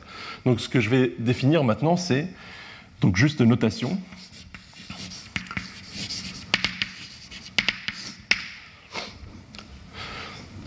Donc je vais garder tout le temps le même espace, la même mesure, la même mesure gaussienne, mais je vais changer la, mon action affine. À partir d'une action affine, je vais changer en introduisant un paramètre. Donc soit alpha euh, une action affine.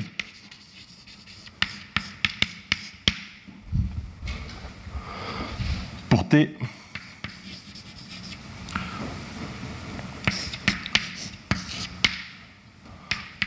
on pose alpha t. Euh, l'action.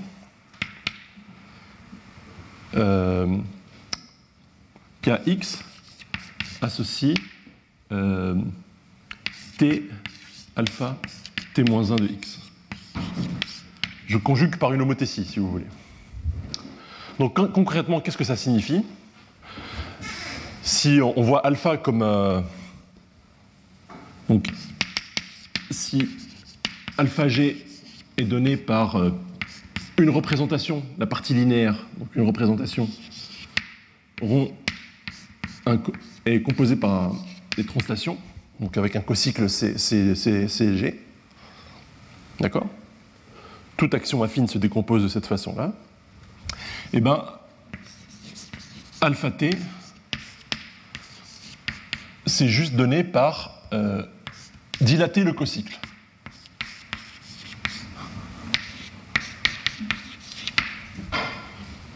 Je fais juste dilater le cocycle par un paramètre t.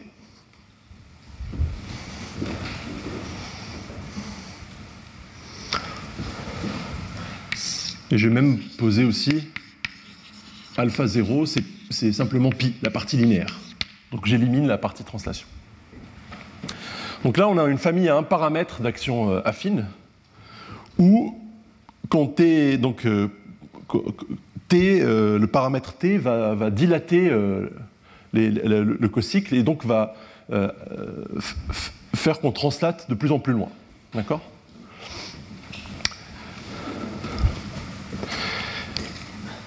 Et donc, ce qui va se passer, c'est que maintenant, quand on va étudier les actions gaussiennes non singulières associées, associées à ces alpha t chapeaux,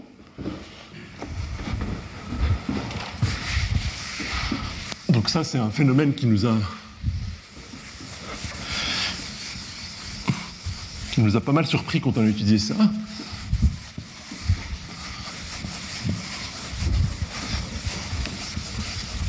C'est que, en fait, les propriétés de ces actions gaussiennes en singulière vont être très sensibles à ce paramètre-là. Donc les actions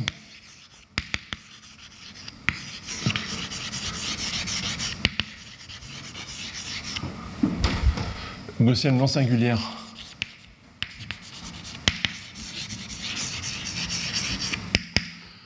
alpha t chapeau pour t euh,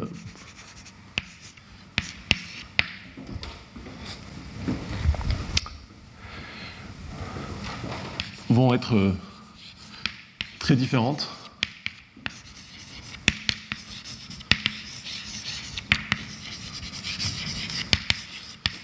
pour différentes valeurs de t.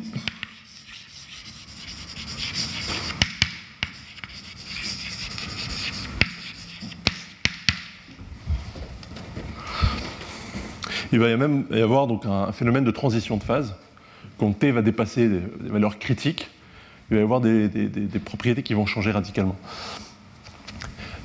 Donc je vais donner un exemple tout de suite. Mais, faut, donc sur lequel je vais insister, le point sur lequel je vais insister, c'est qu'en fait ça, ça montre que du coup ça va être compliqué d'avoir, comme dans le cas classique, euh, des, propositions d'équivalence toutes simples entre des propriétés qualitatives de pi et de pi chapeau, bah là ça ne va plus marcher parce que vous voyez entre, entre, alpha et alpha t, bah on ne change pas grand-chose quand même d'un point de vue qualitatif. La, partie linéaire c'est la même, euh, le cocycle a essentiellement quand même les, mêmes propriétés. Tout ce qui change c'est un truc euh, un peu quantitatif. Et pourtant les actions on va en fait avoir des propriétés différentes. Et, donc ça montre que pour pouvoir euh, étudier ces propriétés-là, il ne faut, pas faire que du qualitatif, il faut faire du quantitatif aussi. Sinon, on pourra pas ça ne sera pas sensible au, ce paramètre T.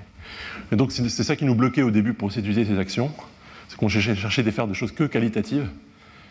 Mais euh, quand on, a compris ça, ça, ça, un peu, ça a permis de les étudier. Donc je vais donner un exemple tout de suite. Euh, pour vous montrer donc un exemple de cette transition de phase. Et ensuite, je vais dire quelques mots sur les outils qu'on utilise pour faire le lien avec, euh, avec euh, ce qu'on a vu dans, le premier cours. Donc, exemple.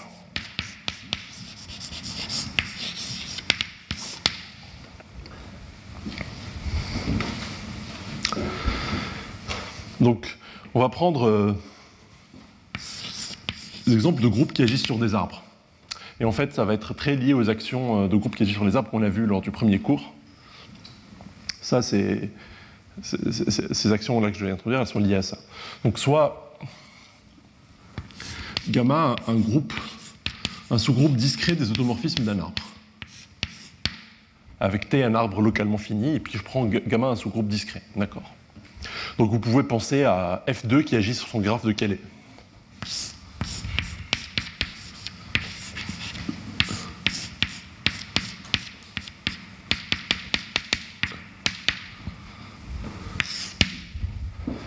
Par exemple. D'accord? C'est, déjà un exemple où il y a des choses intéressantes. Euh, quand on a un groupe comme ça, on peut lui associer naturellement une action par isométrie affine sur un espace de Hilbert. Donc il y a certainement des gens qui ont déjà vu ça. Donc le, quel est l'espace de Hilbert? On va prendre H. C'est le petit espace L2 des arêtes de T. Ici, donc, je prends toutes les. C'est des arêtes orientées. D'accord? Mais euh, je, prends juste celles qui sont euh, antisymétriques. Telles que f de E bar, c'est moins f de E.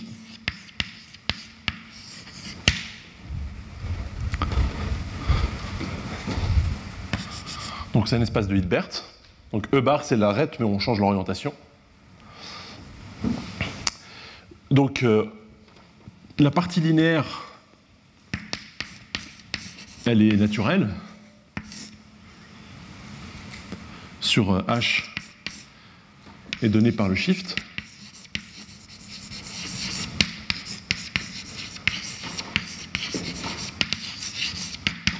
D'accord? Juste que translater euh, les arêtes. Donc euh, ça, on a une représentation naturelle de gamma sur cet espace de Hilbert. Et maintenant, le cocycle, comment on va définir le cocycle? Ben, On va choisir un point.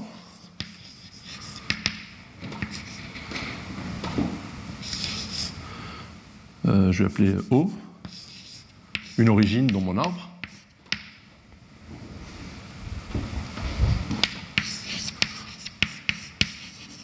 Et le cocycle, ça va être quoi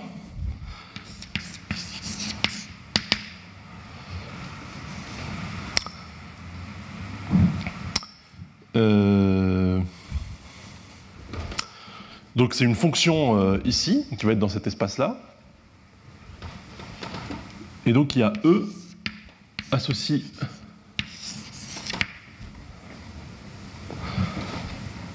un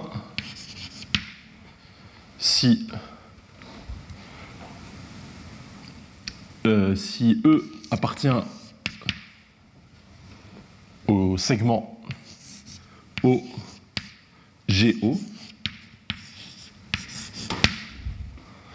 et quand je dis que E appartient à ce segment-là, ça veut dire je, en respectant l'orientation, d'accord? Donc E est sur le segment O qui relie O à GO, d'accord? Donc ce sommet-là à ce sommet-là, et en étant orienté de O vers GO.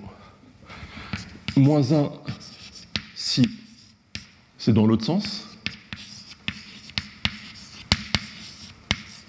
Et 0 sinon.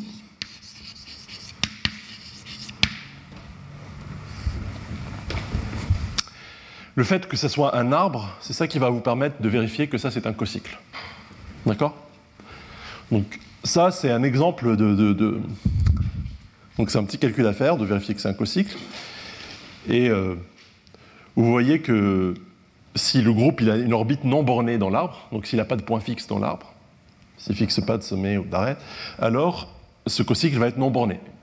Donc là, quand, j'ai un groupe qui agit sur un arbre euh, euh, sans, sans, sans, fixer euh, de, sommet, de sommet de l'arbre, de sommet ou d'arête, et eh bien ça, ce cocycle-là, il va être non borné. Et donc on obtient une action affine intéressante. Ça va être un cocycle pour cette, pour cette représentation-là. Et du coup, donc le. Et donc on pose.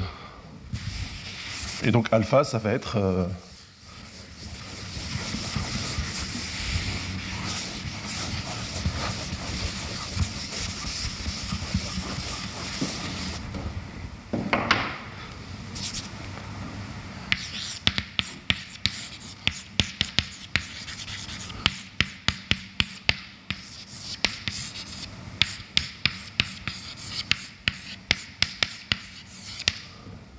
Euh, on pose alpha à l'action affine associée. Et donc maintenant, on va regarder bah, les actions gaussiennes non singulières. Et avec ce paramètre t là. Donc je vais l'énoncer ici.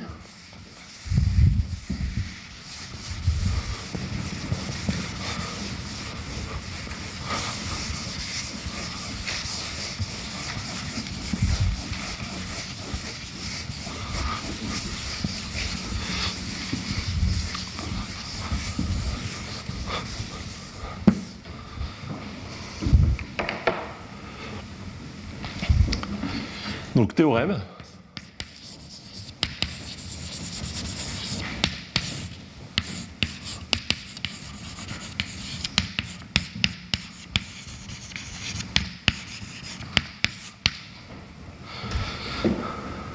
Donc je vais faire une hypothèse sur gamma. Je vais que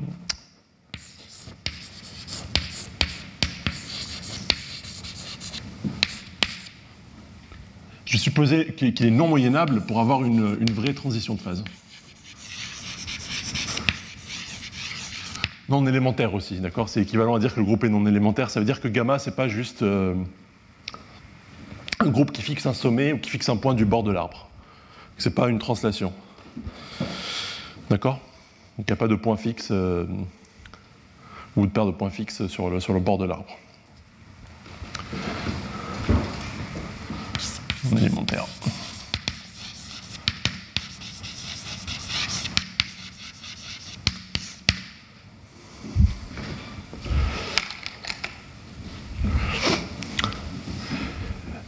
Euh, alors, il existe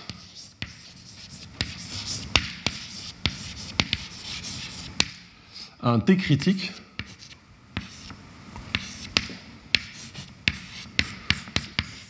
donc fini et strictement positif, tel que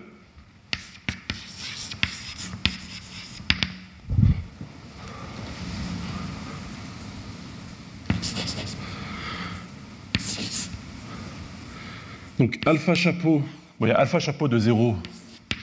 Bon là c'est juste on prend juste la partie linéaire, donc c'est une action gaussienne classique. Donc là elle est ergodique PMP Et elle a plein d'autres propriétés, euh, voilà. Ergodicité forte, tout ce que vous voulez, le mélange. Donc, alpha chapeau de T est ergodique de type 3.1.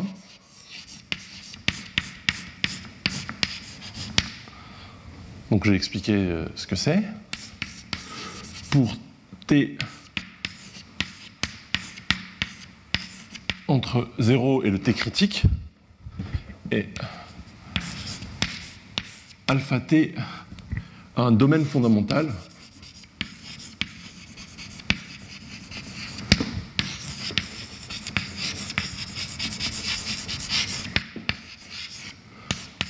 pour T appartenant à T critique plus l'infini.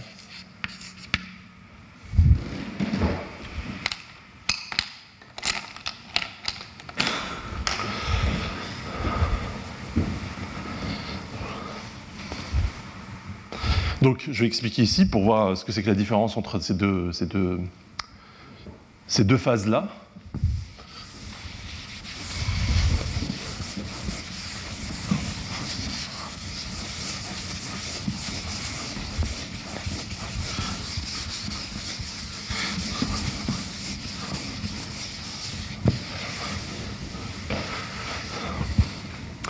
Donc, c'est ça, ça c'est le, cas extrême où il n'y a pas de, cocycle.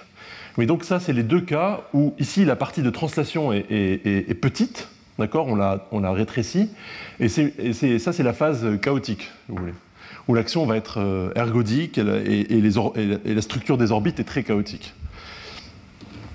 Et euh, d'ailleurs ici j'aurais pu préciser que euh, c'est des actions Là, les actions, euh, quand on fait varier le paramètre t, dans cette phase-là, elles vont être 2 à 2 non conjuguées. Elles vont être différentes. D'accord? Donc on a vraiment plein, toute une famille d'actions euh, ergodiques euh, différentes. Ici, le type 3.1, alors c'est un peu plus précis que ça, mais déjà de type 3, ça veut dire qu'il n'y a pas de mesure invariante, ni finie, ni même sigma fini. D'accord? Il n'y a pas du tout de mesure sigma fini invariante. Là, c'est l'autre phase, c'est là, où au contraire, là, l'action est très très simple, la structure est très très simple. Qu'est-ce que ça veut dire avoir un domaine fondamental? En fait, ça veut dire que. Donc, domaine fondamental.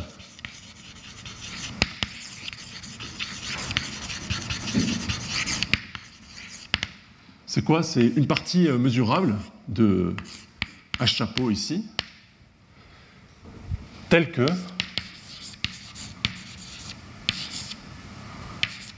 euh, j'ai une partition de l'espace par les translatés de, de delta. D'accord? Donc en fait, j'ai une partie mesurable et, et mon espace est pavé par des translatés de cette partie-là. D'accord Donc en fait, ça, c'est des actions très simples. Une façon de l'écrire, c'est de dire que dire qu'une action a un domaine fondamental, c'est à dire qu'elle est de la forme gamma qui agit sur gamma croix euh, delta. Et gamma agit par translation sur la deuxième coordonnée. Donc en fait, il se passe, euh, se passe absolument rien d'intéressant pour ces, actions-là. Elles sont toutes euh, conjuguées entre elles et elles sont pas du tout ergodiques, d'accord? Parce que là, c'est des actions où gamma agit par translation sur gamma. Mais ici, dès que je coupe par exemple delta en deux, j'obtiens des, parties invariantes, non triviales. D'accord? Si je fais. Euh, et invariant.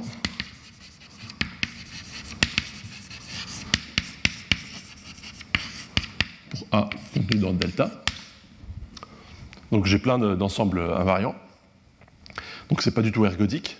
Et euh, de plus, là, j'ai des mesures invariantes, puisque euh,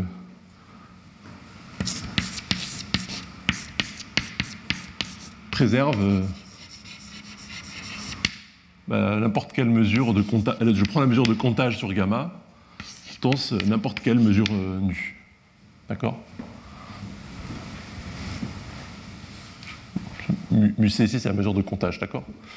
Donc, il n'y a pas de mesure de probabilité invariante, mais il y a quand même des mesures sigma fini invariantes et il y en a plein. n'importe quelle mesure de proba que je prends ici, n'importe quelle mesure finie que je prends sur delta va marcher. Donc, vous voyez qu'en fait, on a, des, propriétés complètement différentes d'une phase à l'autre. Donc, ça veut dire que pour déterminer l'ergodicité, eh ben, ça va être sensible à un truc quantitatif qui va venir de ce, de ce paramètre t. Pour déterminer s'il y a des mesures sigma fini invariantes ou pas, pareil, ça va dépendre de ce paramètre t. Donc, euh, donc c'est pour ça que c'est euh, plus compliqué que dans le cas, euh, dans le cas classique.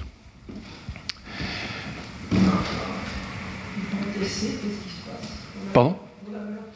Eh bien, en général, on ne sait pas. Donc, dans le, cas, dans le cas du groupe libre qui agit sur le graphe de Kelly, ce cas très spécifique, là, on, arrive à, dire que dans le cas pile à la valeur critique, on tombe dans ce cas-là. Euh, il y a très certainement, probablement, des, groupes pour lesquels c'est pas comme ça. Et, euh, en, général, en fait, on a, très peu d'outils pour, pour, euh, toutes les méthodes qu'on utilise ne permettent pas d'aller jusqu'à la valeur critique. Le cas où on arrive à montrer qu'on tombe dans ce cas-là, c'est le cas où ça simplifie beaucoup parce que là, c'est un truc qu'on arrive à détecter euh, facilement et il euh, n'y a, pas, a pas à étudier l'ergodicité, il n'y a pas à étudier les propriétés. Par contre, euh, arriver à trouver un exemple pour lequel, pour la valeur critique, on n'est pas dans ce cas-là, on est dans, dans ce cas-là, et arriver à montrer que c'est ergodique ou des choses comme ça, je ne vois pas du tout comment faire ça pour l'instant en tout cas. C'est... Oui Est-il possible d'avoir un nouveau cas dans votre valeur critique? Ou c'est toujours un de C'est possible qu'il y ait d'autres choses. On n'en sait rien. On ne sait même pas dire s'il peut y avoir des mesures sigma fini invariantes ou pas. Si, on ne sait même pas si c'est type 3 ou pas. On ne sait rien.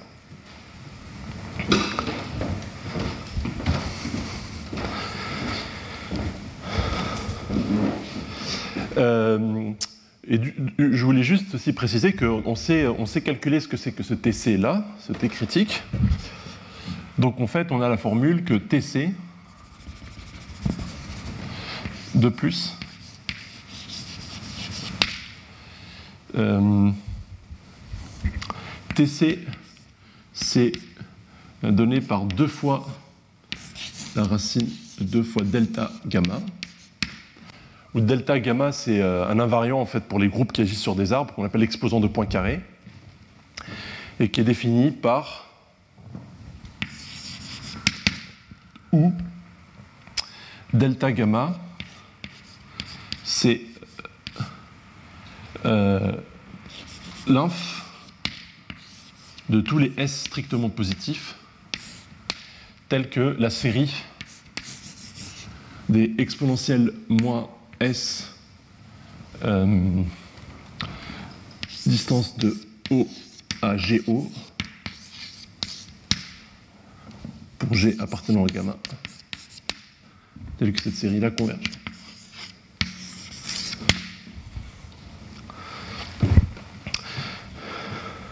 Donc quand, le groupe gamma, euh, cette série-là, elle va toujours être convergée pour S suffisamment grand.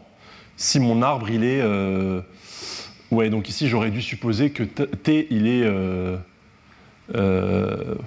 pour être sûr que ça converge et que T est fini, il faut supposer que le degré de T est, est borné. D'accord? Et donc là, on peut montrer que si S est plus grand que D ou D, ou D-1, enfin bon, pour S suffisamment grand, la série elle va toujours être convergente. Et le fait que gamma soit non, élémentaire, non moyennable, garantit que pour S suffisamment petit, elle va diverger, cette série-là. D'accord? Et donc, cet exposant-là de Poincaré, ça va être vraiment un paramètre, euh, un nombre positif euh, fini et positif, non nul. Et donc, c'est ça qui va garantir qu'on a, a cette transition de, phase euh, non triviale. Donc ça, c'est un, invariant euh, qui est étudié euh, en, géométrie des groupes, pour les groupes qui agissent sur des espaces hyperboliques. Donc, comme son nom l'indique, il a été introduit par, par Poincaré, avec cette série-là, qu'on appelle la série de Poincaré. donc, c'est donc Donc ici, par exemple, pour un arbre régulier, ça va être le, enfin, le degré d'un sommet, c'est le nombre de voisins. C'est le nombre, ouais, voilà, c'est la valence, exactement. Et donc là, je suppose que la valence maximale d'un sommet est D.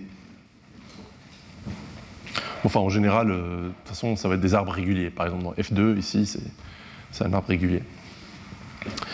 Euh, donc oui, je, Alors, il me reste plus beaucoup de temps. Donc,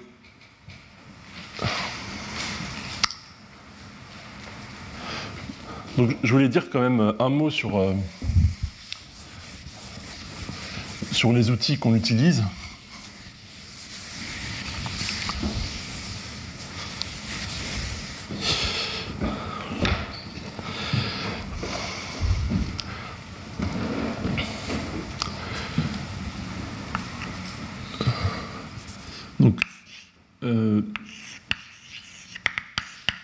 la propriété clé en fait qui va séparer les deux phases, c'est une propriété qu'on appelle la récurrence.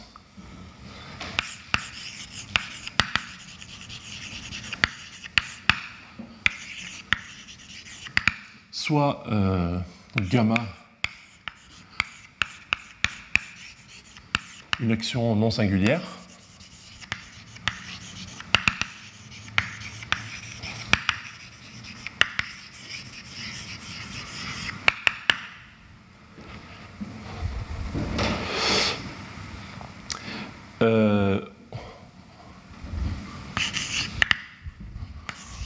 dit que, que sigma est récurrente. Si pour tout A contenu dans X tel que euh, mu de A est strictement positif, on a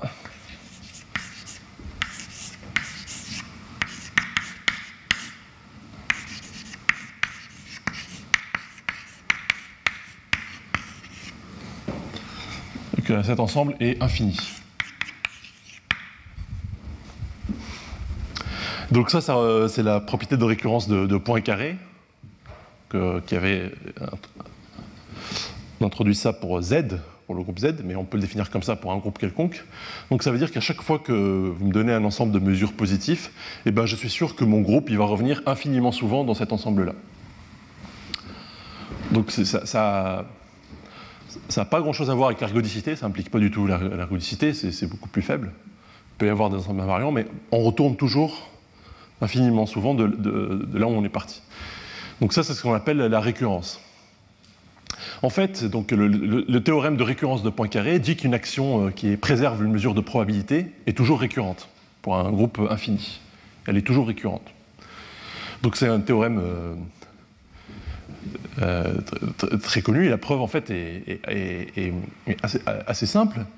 Et en fait, le, en fait, elle nous donne un critère plus généralement pour des actions non singulières pour savoir quand est-ce qu'une une action est récurrente. Donc, proposition.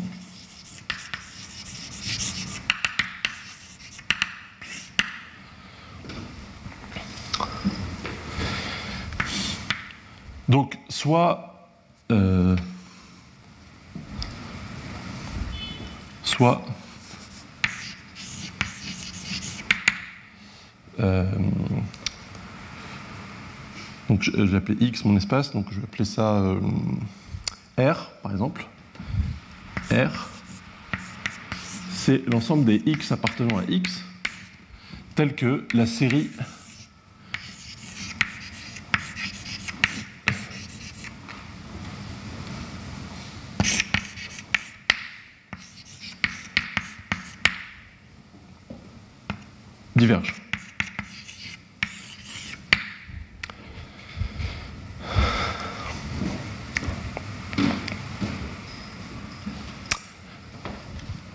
Alors,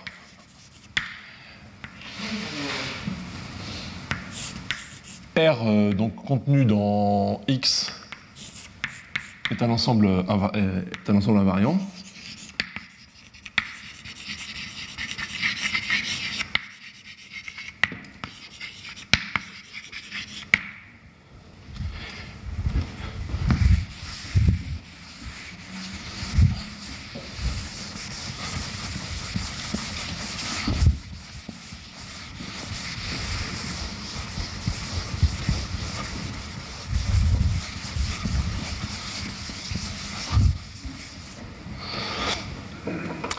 C'est un ensemble invariant. Et donc la restriction de sigma à, R est récurrente.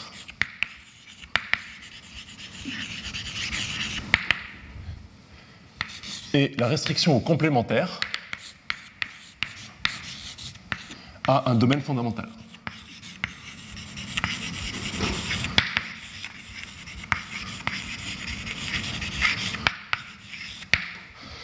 Donc si vous avez déjà vu la, preuve du théorème de récurrence de Poincaré, en fait ça, ça apparaît naturellement dans la preuve. Donc vous voyez que si mu est préservé par G, est préservé par l'action, c'est une mesure invariante, bah, cette série-là, elle est toujours infinie. Et donc euh, ça nous dit que ça va être tout le temps récurrent. Et en fait, si vous voyez ce que c'est que la, preuve de, de Poincaré, où on compte combien le nombre de retours dans un ensemble de mesures positives comme ça, ce qui va compter le nombre de retours dans le cas non singulier, l'espérance du nombre de retours, ben en fait ça va être euh, ça. Donc l'ensemble où cette quantité-là va être infinie, cette série-là va diverger, qui n'est pas, euh, pas bien définie en fait euh, comme, ensemble, puisque ça c'est des trucs qui sont définis à un ensemble de mesures nulles près, mais un ensemble de mesures nulles près il est bien défini, R, et ben c'est là où l'action va être récurrente. Et la partie complémentaire, eh ben, c'est une partie où tout va être gentil, et là, il va y avoir un domaine fondamental. D'accord? Là, là, il faut supposer que l'action euh, est libre. Sinon, on peut avoir un domaine euh, fondamental, mais qui est invariant par un sous-groupe fini ou quelque chose comme ça. Donc là, je suppose que l'action est libre. Euh, et donc, bah, c'est ça, en fait, le, le truc euh, quantitatif qui va séparer les deux phases, en fait, c'est cette propriété de récurrence. Donc ce qui se passe, c'est qu'en général, toute action se décompose comme ça, partie récurrente, partie euh, qu'on appelle dissipative, avec un domaine fondamental. Et ce qu'on montre, c'est qu'en général, pour le T critique, on ne sait pas ce qui se passe, il pourrait y avoir les deux en même temps, une partie récurrente, une partie domaine fondamental. Mais en fait, en dessous du T critique, ça va toujours être récurrent, et au-dessus, ça va toujours avoir un domaine fondamental. Donc au-dessus du T critique, il n'y a plus rien à faire. Là, on sait qu'il y a un domaine fondamental et c'est très simple, tout est connu, il n'y a rien à faire. Donc maintenant, tout le travail, c'est de, comprendre ce qui se passe dans la phase euh, récurrente, qui est un peu chaotique. Et c'est là où il faut, euh, euh, où, il faut, où il faut travailler. Donc, je n'ai pas du tout le temps de, rentrer dans les détails de tout ça, mais ce que je veux, ce, que, sur quoi je veux mettre l'accent, c'est le, le, lien entre la géométrie de l'action et l'objet qu'on a vu, l'outil qu'on a vu dans le premier cours, qui était l'extension de Maharam.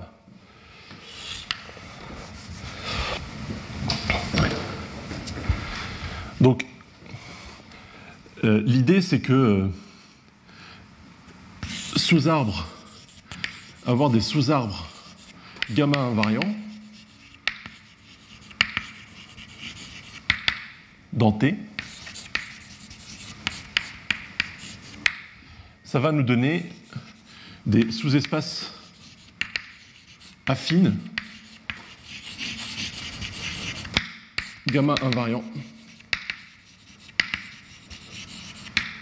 dans H.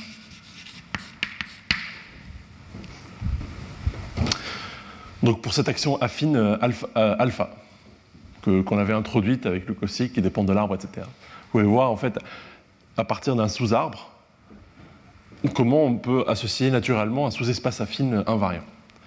Donc il y a un lien entre la géométrie de l'action du groupe euh, sur, l'arbre et les sous-espaces affines invariants. Bon, en, général, euh, l'action de gamma sur l'arbre pourrait être minimale, il n'y a pas de sous-arbre invariant, mais là on peut jouer avec des sous-groupes. Et en fait, c'est ça qu'on fait. On va essayer d'exploiter le fait qu'il y a plein de sous-arbres invariants pour des sous-groupes de gamma. Donc on va jouer avec la géométrie des sous-groupes de, gamma et puis euh, la, géométrie de l'arbre, ces arbres invariants dans l'arbre, et va obtenir plein de sous-espaces affines invariants pour des sous-groupes de gamma dans H. Et comment est-ce que ça, va se traduire au niveau de l'action gaussienne non, singulière? Ben c'est là où cet objet euh, dont j'avais parlé dans le premier cours, l'extension de Maharam, est intéressante, parce qu'en général, si vous regardez juste au niveau de l'action de gamma sur L infini de H chapeau mu, bah, vous n'allez pas pouvoir interpréter les sous-espaces affines invariants pour vous donner, par exemple, des sous-algèbres invariantes de l'infini de ça. Si vous voulez, l'intuition, c'est que si vous, avez, vous décomposez H comme une somme de H1 et H2, une décomposition orthogonale, linéaire, tout ce que vous voulez. Eh bien, ça va vous donner une décomposition de l'espace comme un espace produit.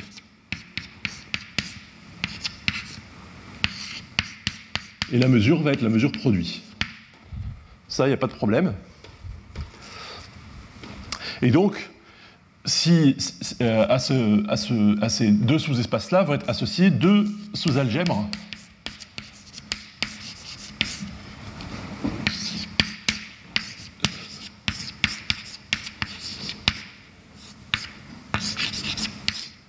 de, euh, de, votre, de votre l'algèbre de tout l'espace. D'accord? Vous avez une décomposition de tout l'espace en, produit comme ça. Donc vous avez des sous-algèbres. Et si, euh, par exemple, vous avez, même dans le cas où c'est une représentation orthogonale, vous avez des sous-espaces invariants, bah, ces deux sous-algèbres-là vont être invariantes. Alors le problème euh, qui se passe euh, dans, dans, le cas où on a des actions affines maintenant, c'est que vous voyez que cette décomposition-là, elle est invariante par toutes les translations. Si, vous prenez une translation de, l'espace H, vous le faites agir sur l'espace gaussien, en fait, ça va préserver, euh, ça va préserver ces sous-algèbres-là. Elles vont être invariantes par toutes les translations. Et donc, on n'a pas de moyen naturel d'associer un sous-espace affine, qui est le translaté d'un sous-espace linéaire, de lui associer une algèbre. On aurait envie de dire, je prends un sous-espace affine, je prends euh, l'espace linéaire qui lui est parallèle, je prends sa sous-algèbre et puis je la translate et j'obtiens une nouvelle algèbre associée à mon sous-espace affine. Mais en fait, ça, ça ne marche pas, puisque ça, c'est invariant. Par contre, ça va marcher au niveau de, l'extension de Maharam. Donc c'est vraiment au niveau de l'extension de Maharam qu'on va avoir des sous-algèbres gamma invariantes de l'extension de ma